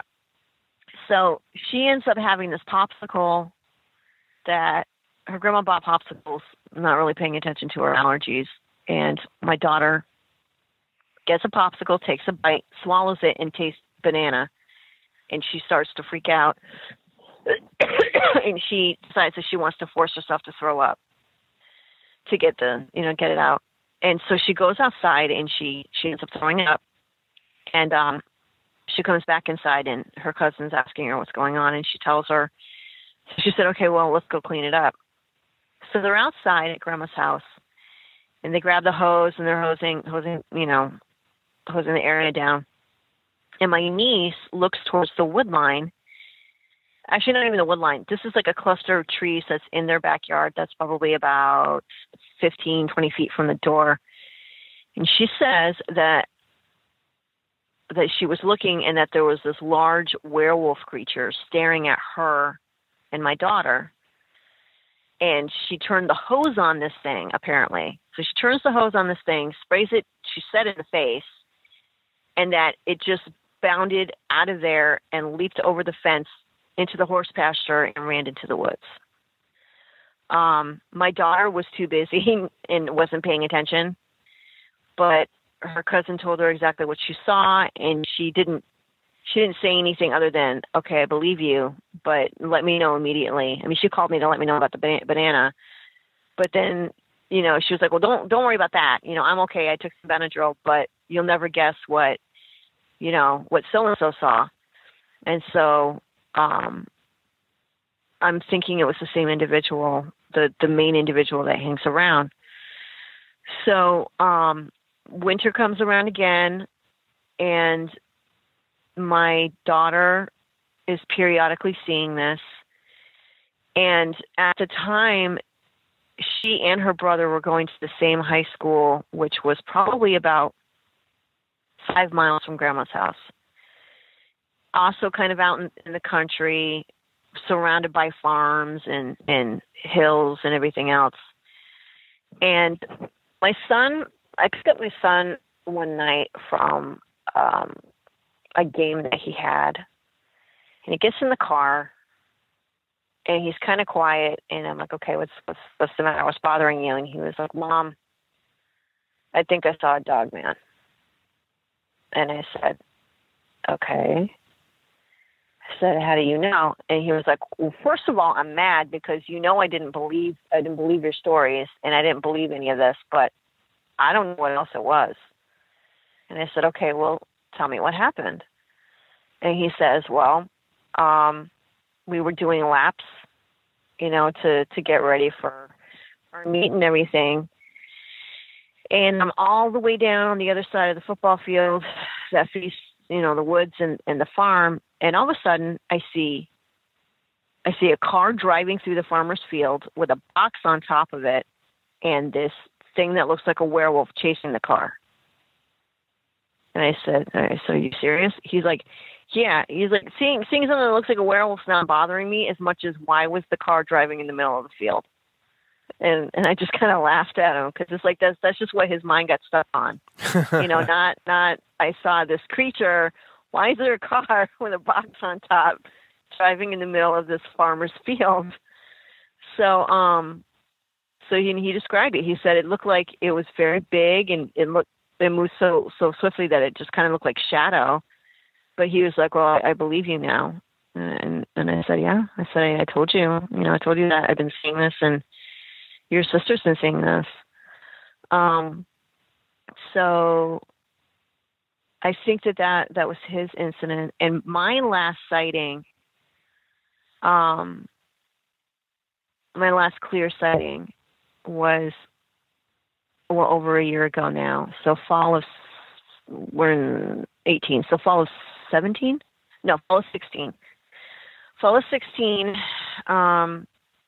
I was leaving my in-laws to do something, and I believe it was probably evening, but I remember leaving the house, going to the driveway to get into my car, and looking at the wood line that's at the back of their property, and standing there in all his majesty was the same creature that we've been seeing.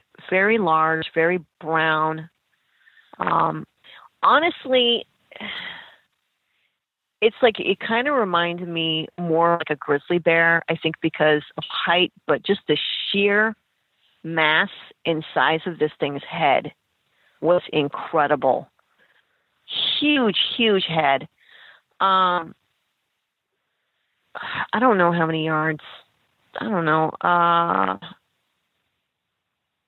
want to say maybe 70 yards, but just standing there, definitely standing in plain sight, you know, where I could see him.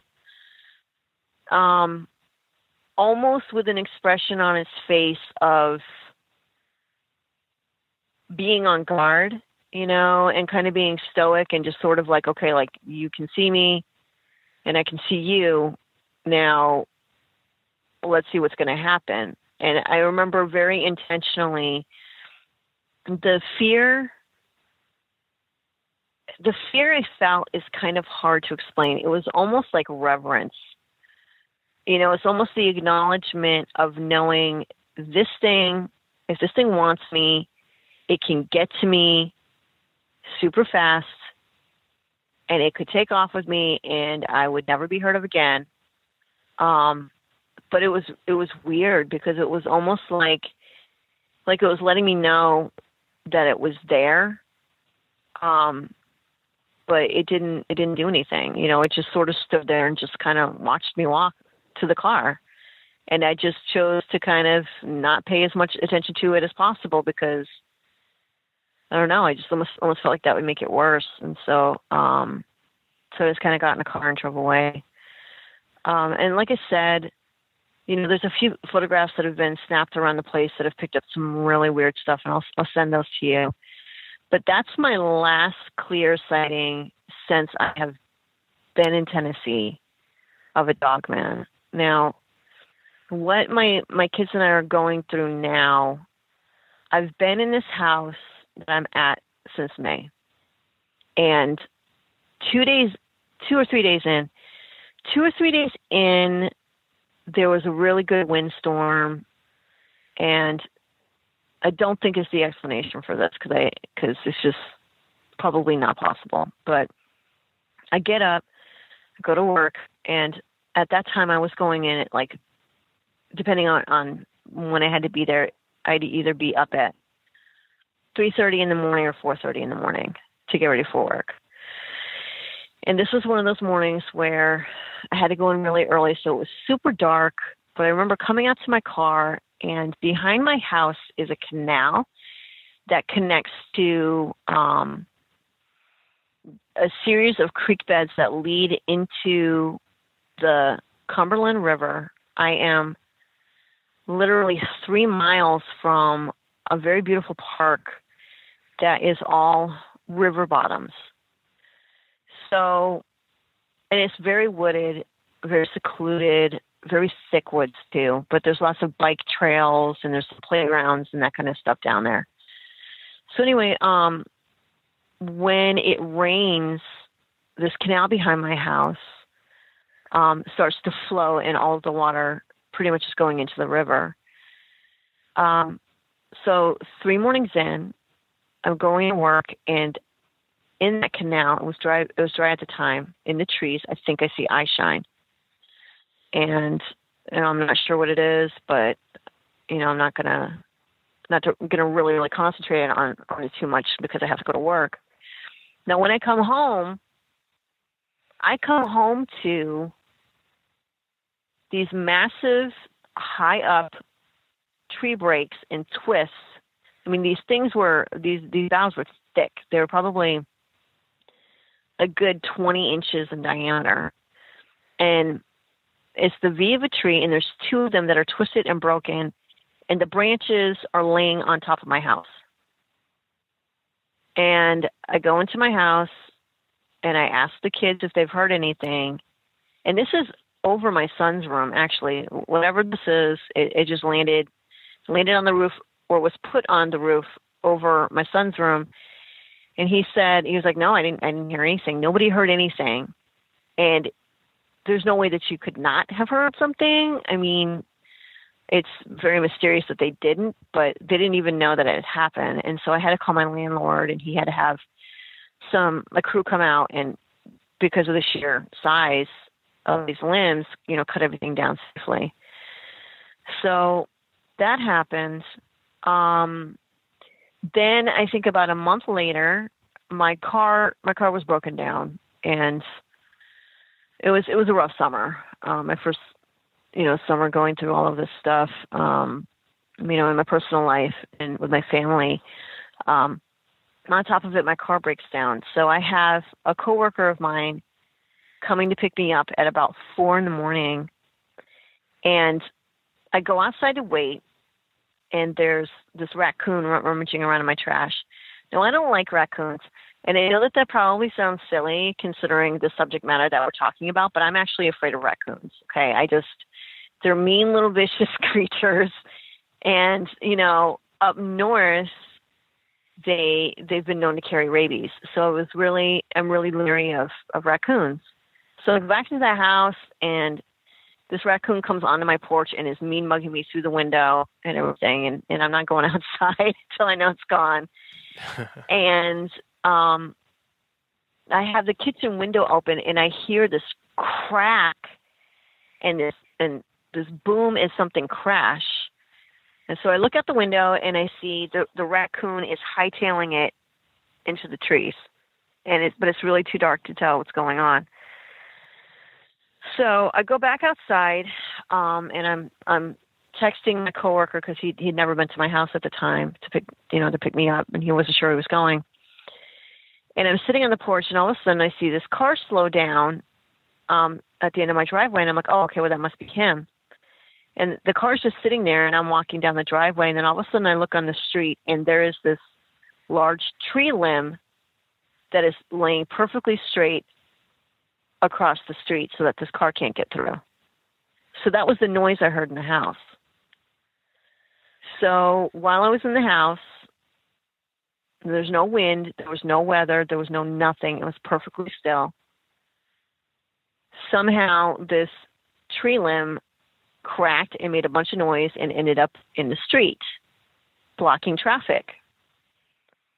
So I instantly, and I think I still have the video of this, I instantly record it, I take pictures, and I send it off to a friend of mine who has a show, which I've also been on, and who's a researcher. And I was like, you're not going to believe what just happened. And, you know, so I was showing him all of this stuff, you know, and I documented what time it was. And I was like, I can't explain this. Okay. A couple of weeks ago, I had a massive tree break from one tree in my yard. Now I've got a second one. And so it was insane. So that was the second tree break. Yeah. Now, while we're here, I'm starting to hear things like, you know, footsteps on my roof. One morning when I was getting a ride from a coworker, I came out and I heard what sounded the only way I can describe it is like a chuff. So it was kind of like a noise, and it was coming from the dark side of my house. And I heard something very large walking away and making its way back into the trees behind my house. Obviously didn't see it. Don't know what it was. But I come home later that day and I start to tell my kids, and my son, who's the oldest, said, "Oh yeah, I've been hearing stuff in the back of the house." And I was like, "What?" He was like, "Yeah, there's something that growls at me at night." And I was like, "Why didn't you say anything to me?" And he was like, "Well, because I wasn't sure." And so he was describing the noise as, you know, very low, but so low that it almost felt like a vibration, like he could feel the noise and hear it at the same time. And he said, "You know, whatever it is, I don't think it's making that noise to scare me. I think it's letting me know that it's there." And I said, "Okay." I said, that's a possibility. And I said, "But if it does it again, you know, can you let me know?" And he was like, yeah, most definitely. He said, sometimes he said, like, there was a period of time where it was nightly that he was hearing it. And I don't think he's hearing things. Actually, the last time he mentioned it was about a month ago. He mentioned hearing something outside. So, fast forwarding a little bit, a little later into the summer, it's a really hot day and my AC was broken for a while. I've got the doors open. My kids are watching TV. It's about 5 p.m. Traffic is starting to pick up on my street from everybody going home. And I go outside to make sure that my car's locked up for the night. And in between the first tree that was broken and the second tree that was broken is this other little tree. And as I'm walking towards my car, I notice a third tree break. And I just stop and I'm like, you've got to be kidding me. And take my phone out, take pictures. And I remember very distinctly, I was like saying in my yard, "Can you guys please stop breaking my trees? Because I'm going to get in trouble with my landlord, you know, because there's just no way to explain it. You know, it's like, it definitely makes me and my kids look guilty. Like we're walking around breaking his trees somehow, you know?" So I haven't had one since then, which is kind of amazing to tell you the truth. But I very just distinctly, very loudly said, "Please stop breaking my trees." But I documented that one as well. It's on a lot of this is on my group's Facebook page, but I documented that as well because I just couldn't believe it. And I went in and I told the kids, and they came out and looked, and they were all talking about, "Well, how come we didn't hear anything?" And I was like, "I don't know. And look what time it is, and we've got cars moving up and down the street, and here we go with another tree break." So that was kind of crazy. But later on in the year, or not the year, but just in the months that I've been here, I discovered some really strange stuff. Like more and more, I was starting to see some footprints in a particular spot in the yard. Lately I have not seen it, and I don't know if it's just because it's winter and there's less coverage, but I would come out in the morning and I would find footprints in certain spots. I would also start to find rocks. Like I'd have these weird, interesting rocks that were just being left on the spot near these footprints, hairs on my car, really, really strange hairs that I was trying to collect so I could get them analyzed. And they were just so thin and delicate that I couldn't collect them. And just the continuance of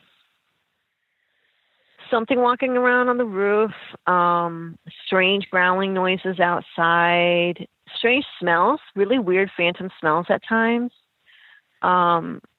Everything from like smelling flowers to smelling something that would just smell sickly sweet. And, I don't know if you're familiar with Simon Young. He's a Yowie researcher in Australia, but I've talked to him a little bit about some of these smells. And when I've described to him the sickly sweet smell, he said that he thinks that that's the breath of Sasquatch. Like that's their breath, and that they're really close by, but they're hiding and you can't see them.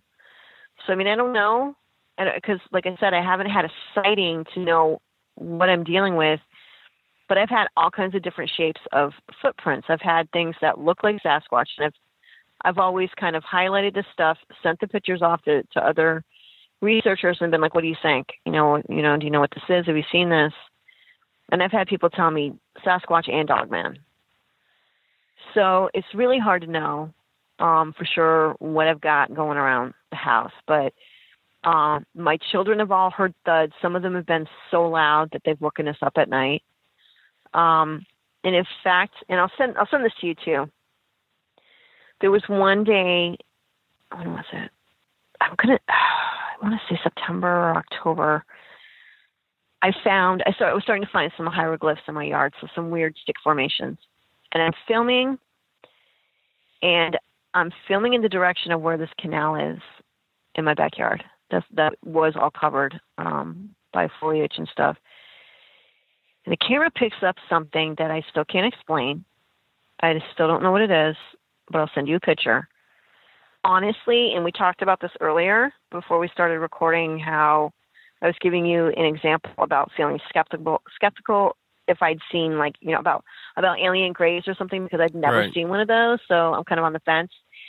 But there is something in the canal, and I don't know what it is. I had somebody tell me they thought it was a baby Sasquatch, but it's very strange looking, and it had a bulbous head and just this really weird skinny little body. And you can see it moving on the video. And again, it was another thing that I had analyzed and was told that whatever it is, it's definitely organic and it's real. So I'll have to pass that along to you too, because I don't know what that is, but it's just some of the really weird stuff that I've been dealing with living here. Wow.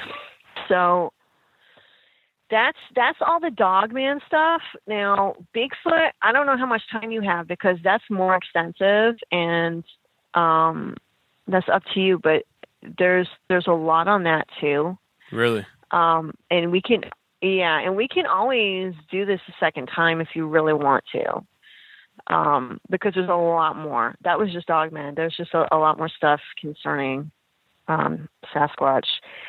But and actually, I'm going to send you another picture, because it was a very impressive break that I found, but I want to show this to you because I want to see if you can actually see him. So I took a picture of this. I mean, it was a huge tree. And I don't know how these guys do it. I mean, I guess it depends on size and strength and whatever.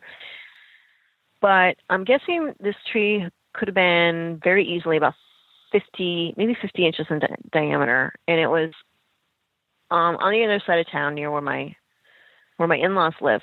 And it was right along the highway, you know. And I'd wanted to stop for the longest time and photograph it, because I was just so impressed with it. But I mean, it's high speed. Everybody's doing like 80. But one day I finally managed to stop and I take a picture of it. And when I'm looking at the picture later, there's a very distinct face that you can see. And it's beautiful, honestly. Very impressive. Some very big fellow is watching me take a picture, and his face is the texture and color of his face is kind of like a very deep dark gray, but it's very human-like, and there's an orb right next to his head, kind of pointing him out. So I'll have to send that to you, because I am pretty sure that's a Sasquatch, but it's a nice picture. Cool. That I caught accidentally. Yeah. So that's what I got on Dogman. You know, and I've been researching this on my own as well, mostly for closure. And like I had said, when I was so terrified to talk about this stuff for so long. And when I first did, my mind was so focused on what happened in early childhood that I really feel like I kind of relived the trauma of that experience of dealing with this, the reoccurrence of this blonde female one that would, you know, come to my house and everything. That was really, really tough to talk about. That was very hard to talk about. In fact, at first I didn't tell Vic everything, because I was scared he'd think I was crazy. Sure. And I think for a while I felt like I was, you know. I've heard some similar stories, but at the same time, I'm so busy. I can't like listen to all the interviews and all the stories that are out there, but I'm so curious to know what other people's experiences are just to kind of, you know, compare them because, I know mine was different and it really was.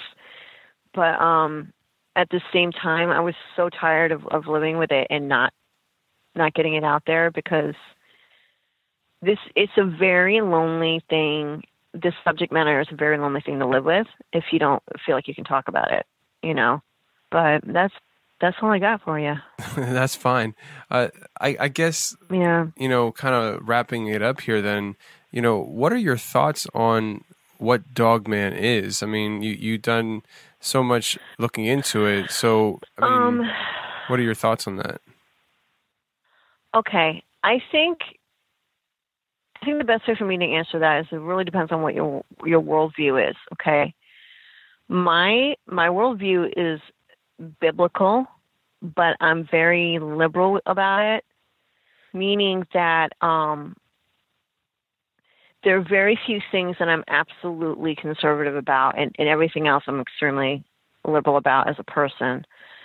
But if the biblical accounts are true about the fall and if fallen angels really did in fact have sex with human women and they created supposedly in Genesis 6, it says that they created, you know, men of renown and men of legend. So we're talking about some of these really old stories, you know, that you also hear in other cultures like Greek mythology of like, you know, half God, half human people. But in one of the books that was left out of the canon, which is the Book of Enoch, which is extremely fascinating, they say that the offspring of the union of fallen angels and human women, some of those children went and had sex with animals. Okay. And if there's any truth to that, then you obviously have the offspring of that union. So almost like Satan's war on all of humanity and the earth was just a way of just polluting the gene pool. But at the same time, you also have all of these other cultures that talk about half man, half animal beings. I mean, from Native America to Transylvania to China, I mean, everywhere, you know, from half dragon, half human, you know, half fish, half woman to half man, half wolf.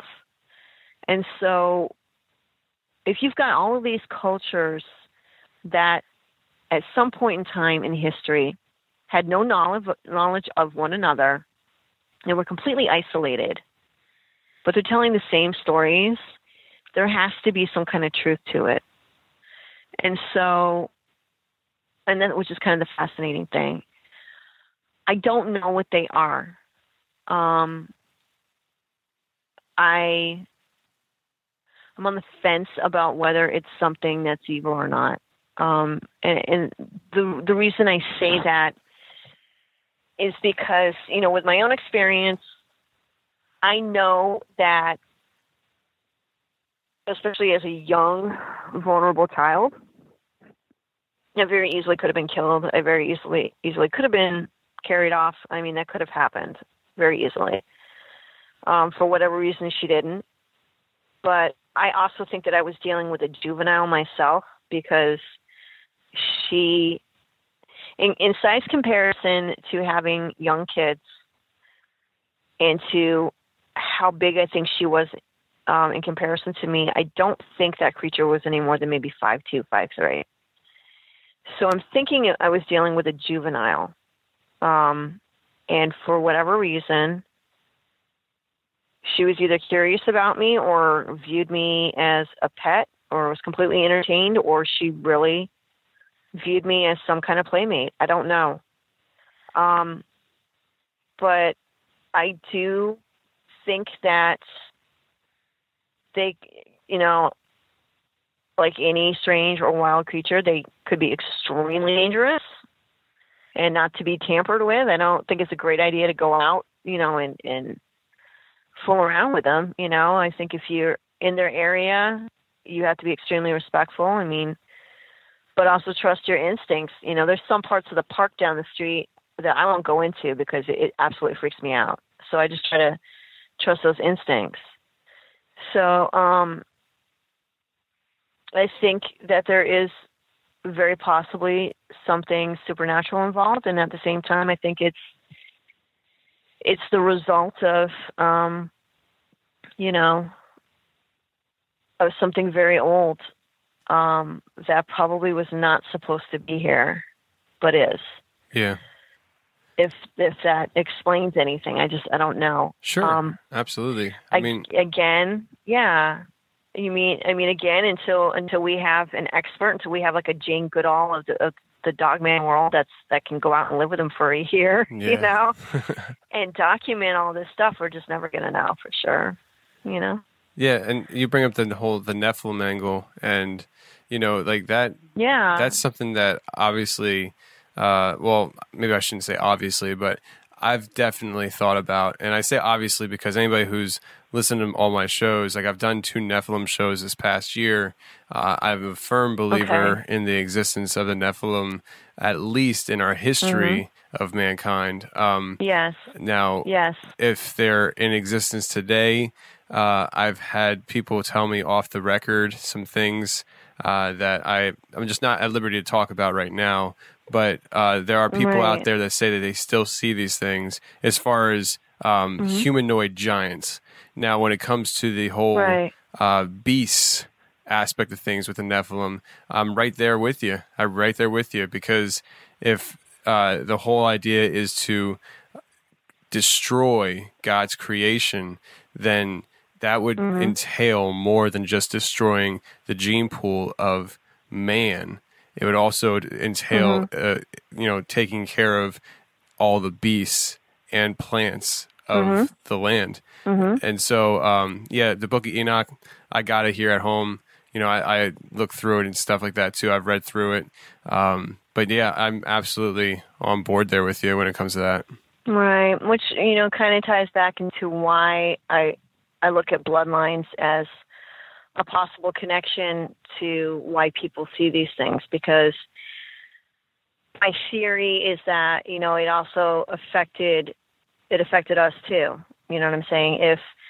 If all of that's true with the Nephilim, if it's even true with the union between fallen angels and human women creating these men, these giants that you're talking about, it's very possible that some of those men were still, you know, reproducing with women.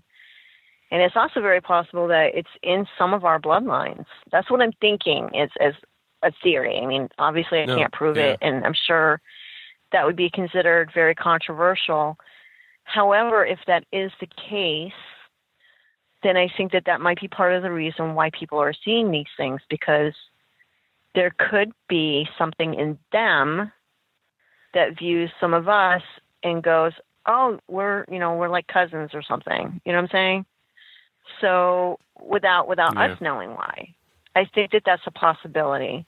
I think the only other possibility, I think there's a few possibilities. I mean, I think that's one. I think them just being curious about us is another, or just really enjoying scaring the crap out of us. I'm sure it's funny to them, you know?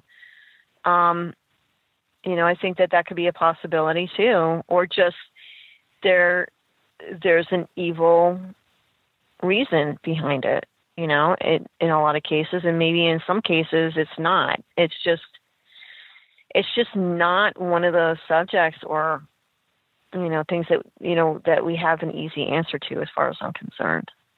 No, absolutely. And, you know, I hear people talk about the dogman encounters. I hear about people talking about the Bigfoot encounters, and there are such similarities there that it would make sense when you look at all the similarities between the two different cryptids, that if you told me they had a similar or the same origin, I would like, well, that makes sense then, you know, because there's so many similarities, not just with their massive size and how they maneuver, but just their, like the way they act. I mean, I've heard people tell me similar things. I actually I had one guy share with me that he was actually I don't want to say he was raped, but he was sexually assaulted by a juvenile Sasquatch when he was a kid.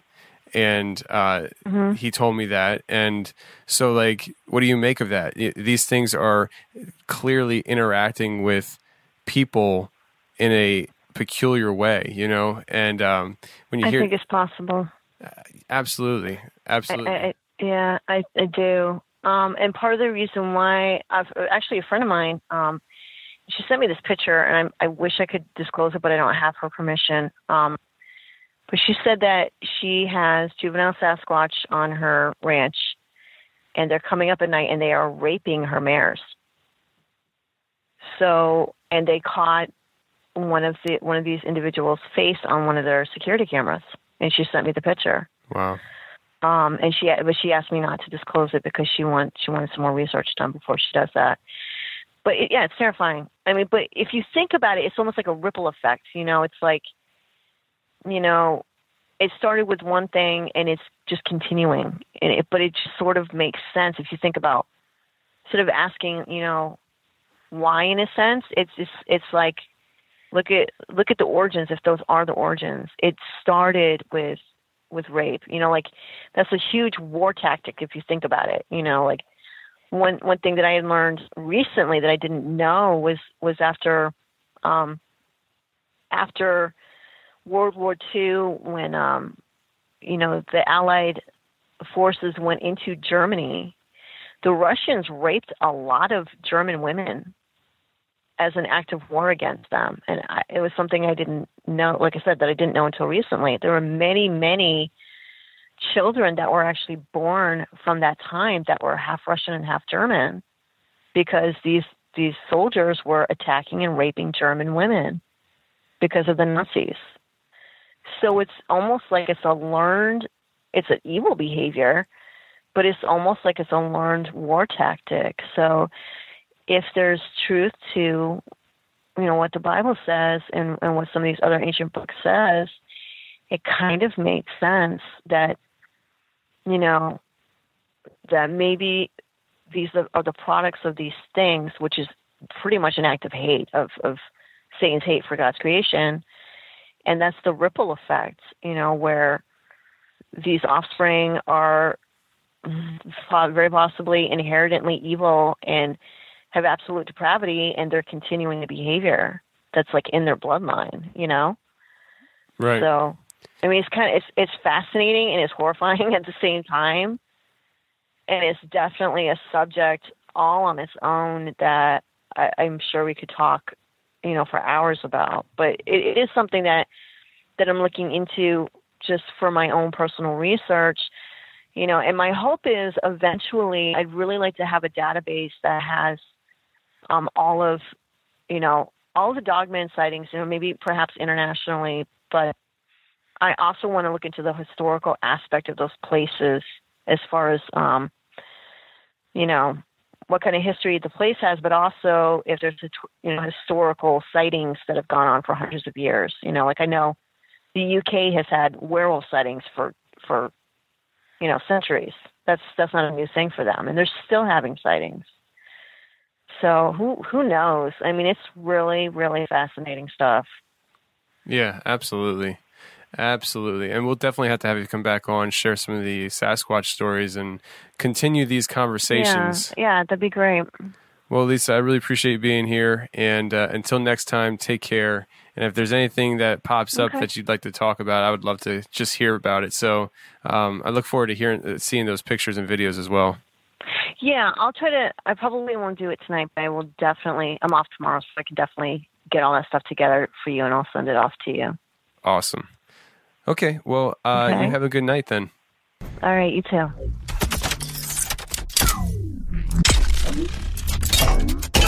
Well, that's the show, everybody. I really hope you enjoyed it. And if you want to support the show, go to patreon.com/theconfessionals. That's patreon.com/theconfessionals. There you'll see a bunch of different rewards that you can get for supporting the show. Now, like I said in the beginning of the show, if you want to come out to the Frank Saris Library in Cannonsburg, Pennsylvania on April 14th, I will be there hanging out with everybody. It's actually a town hall meeting where locals are going to come out and share what they've experienced with Bigfoot in that area. So I highly recommend you guys coming out, checking it out, and I'll be there too, just chilling. But until next week, friends, stay safe and take care. And I'll talk to you next Saturday night right here on The Confessionals.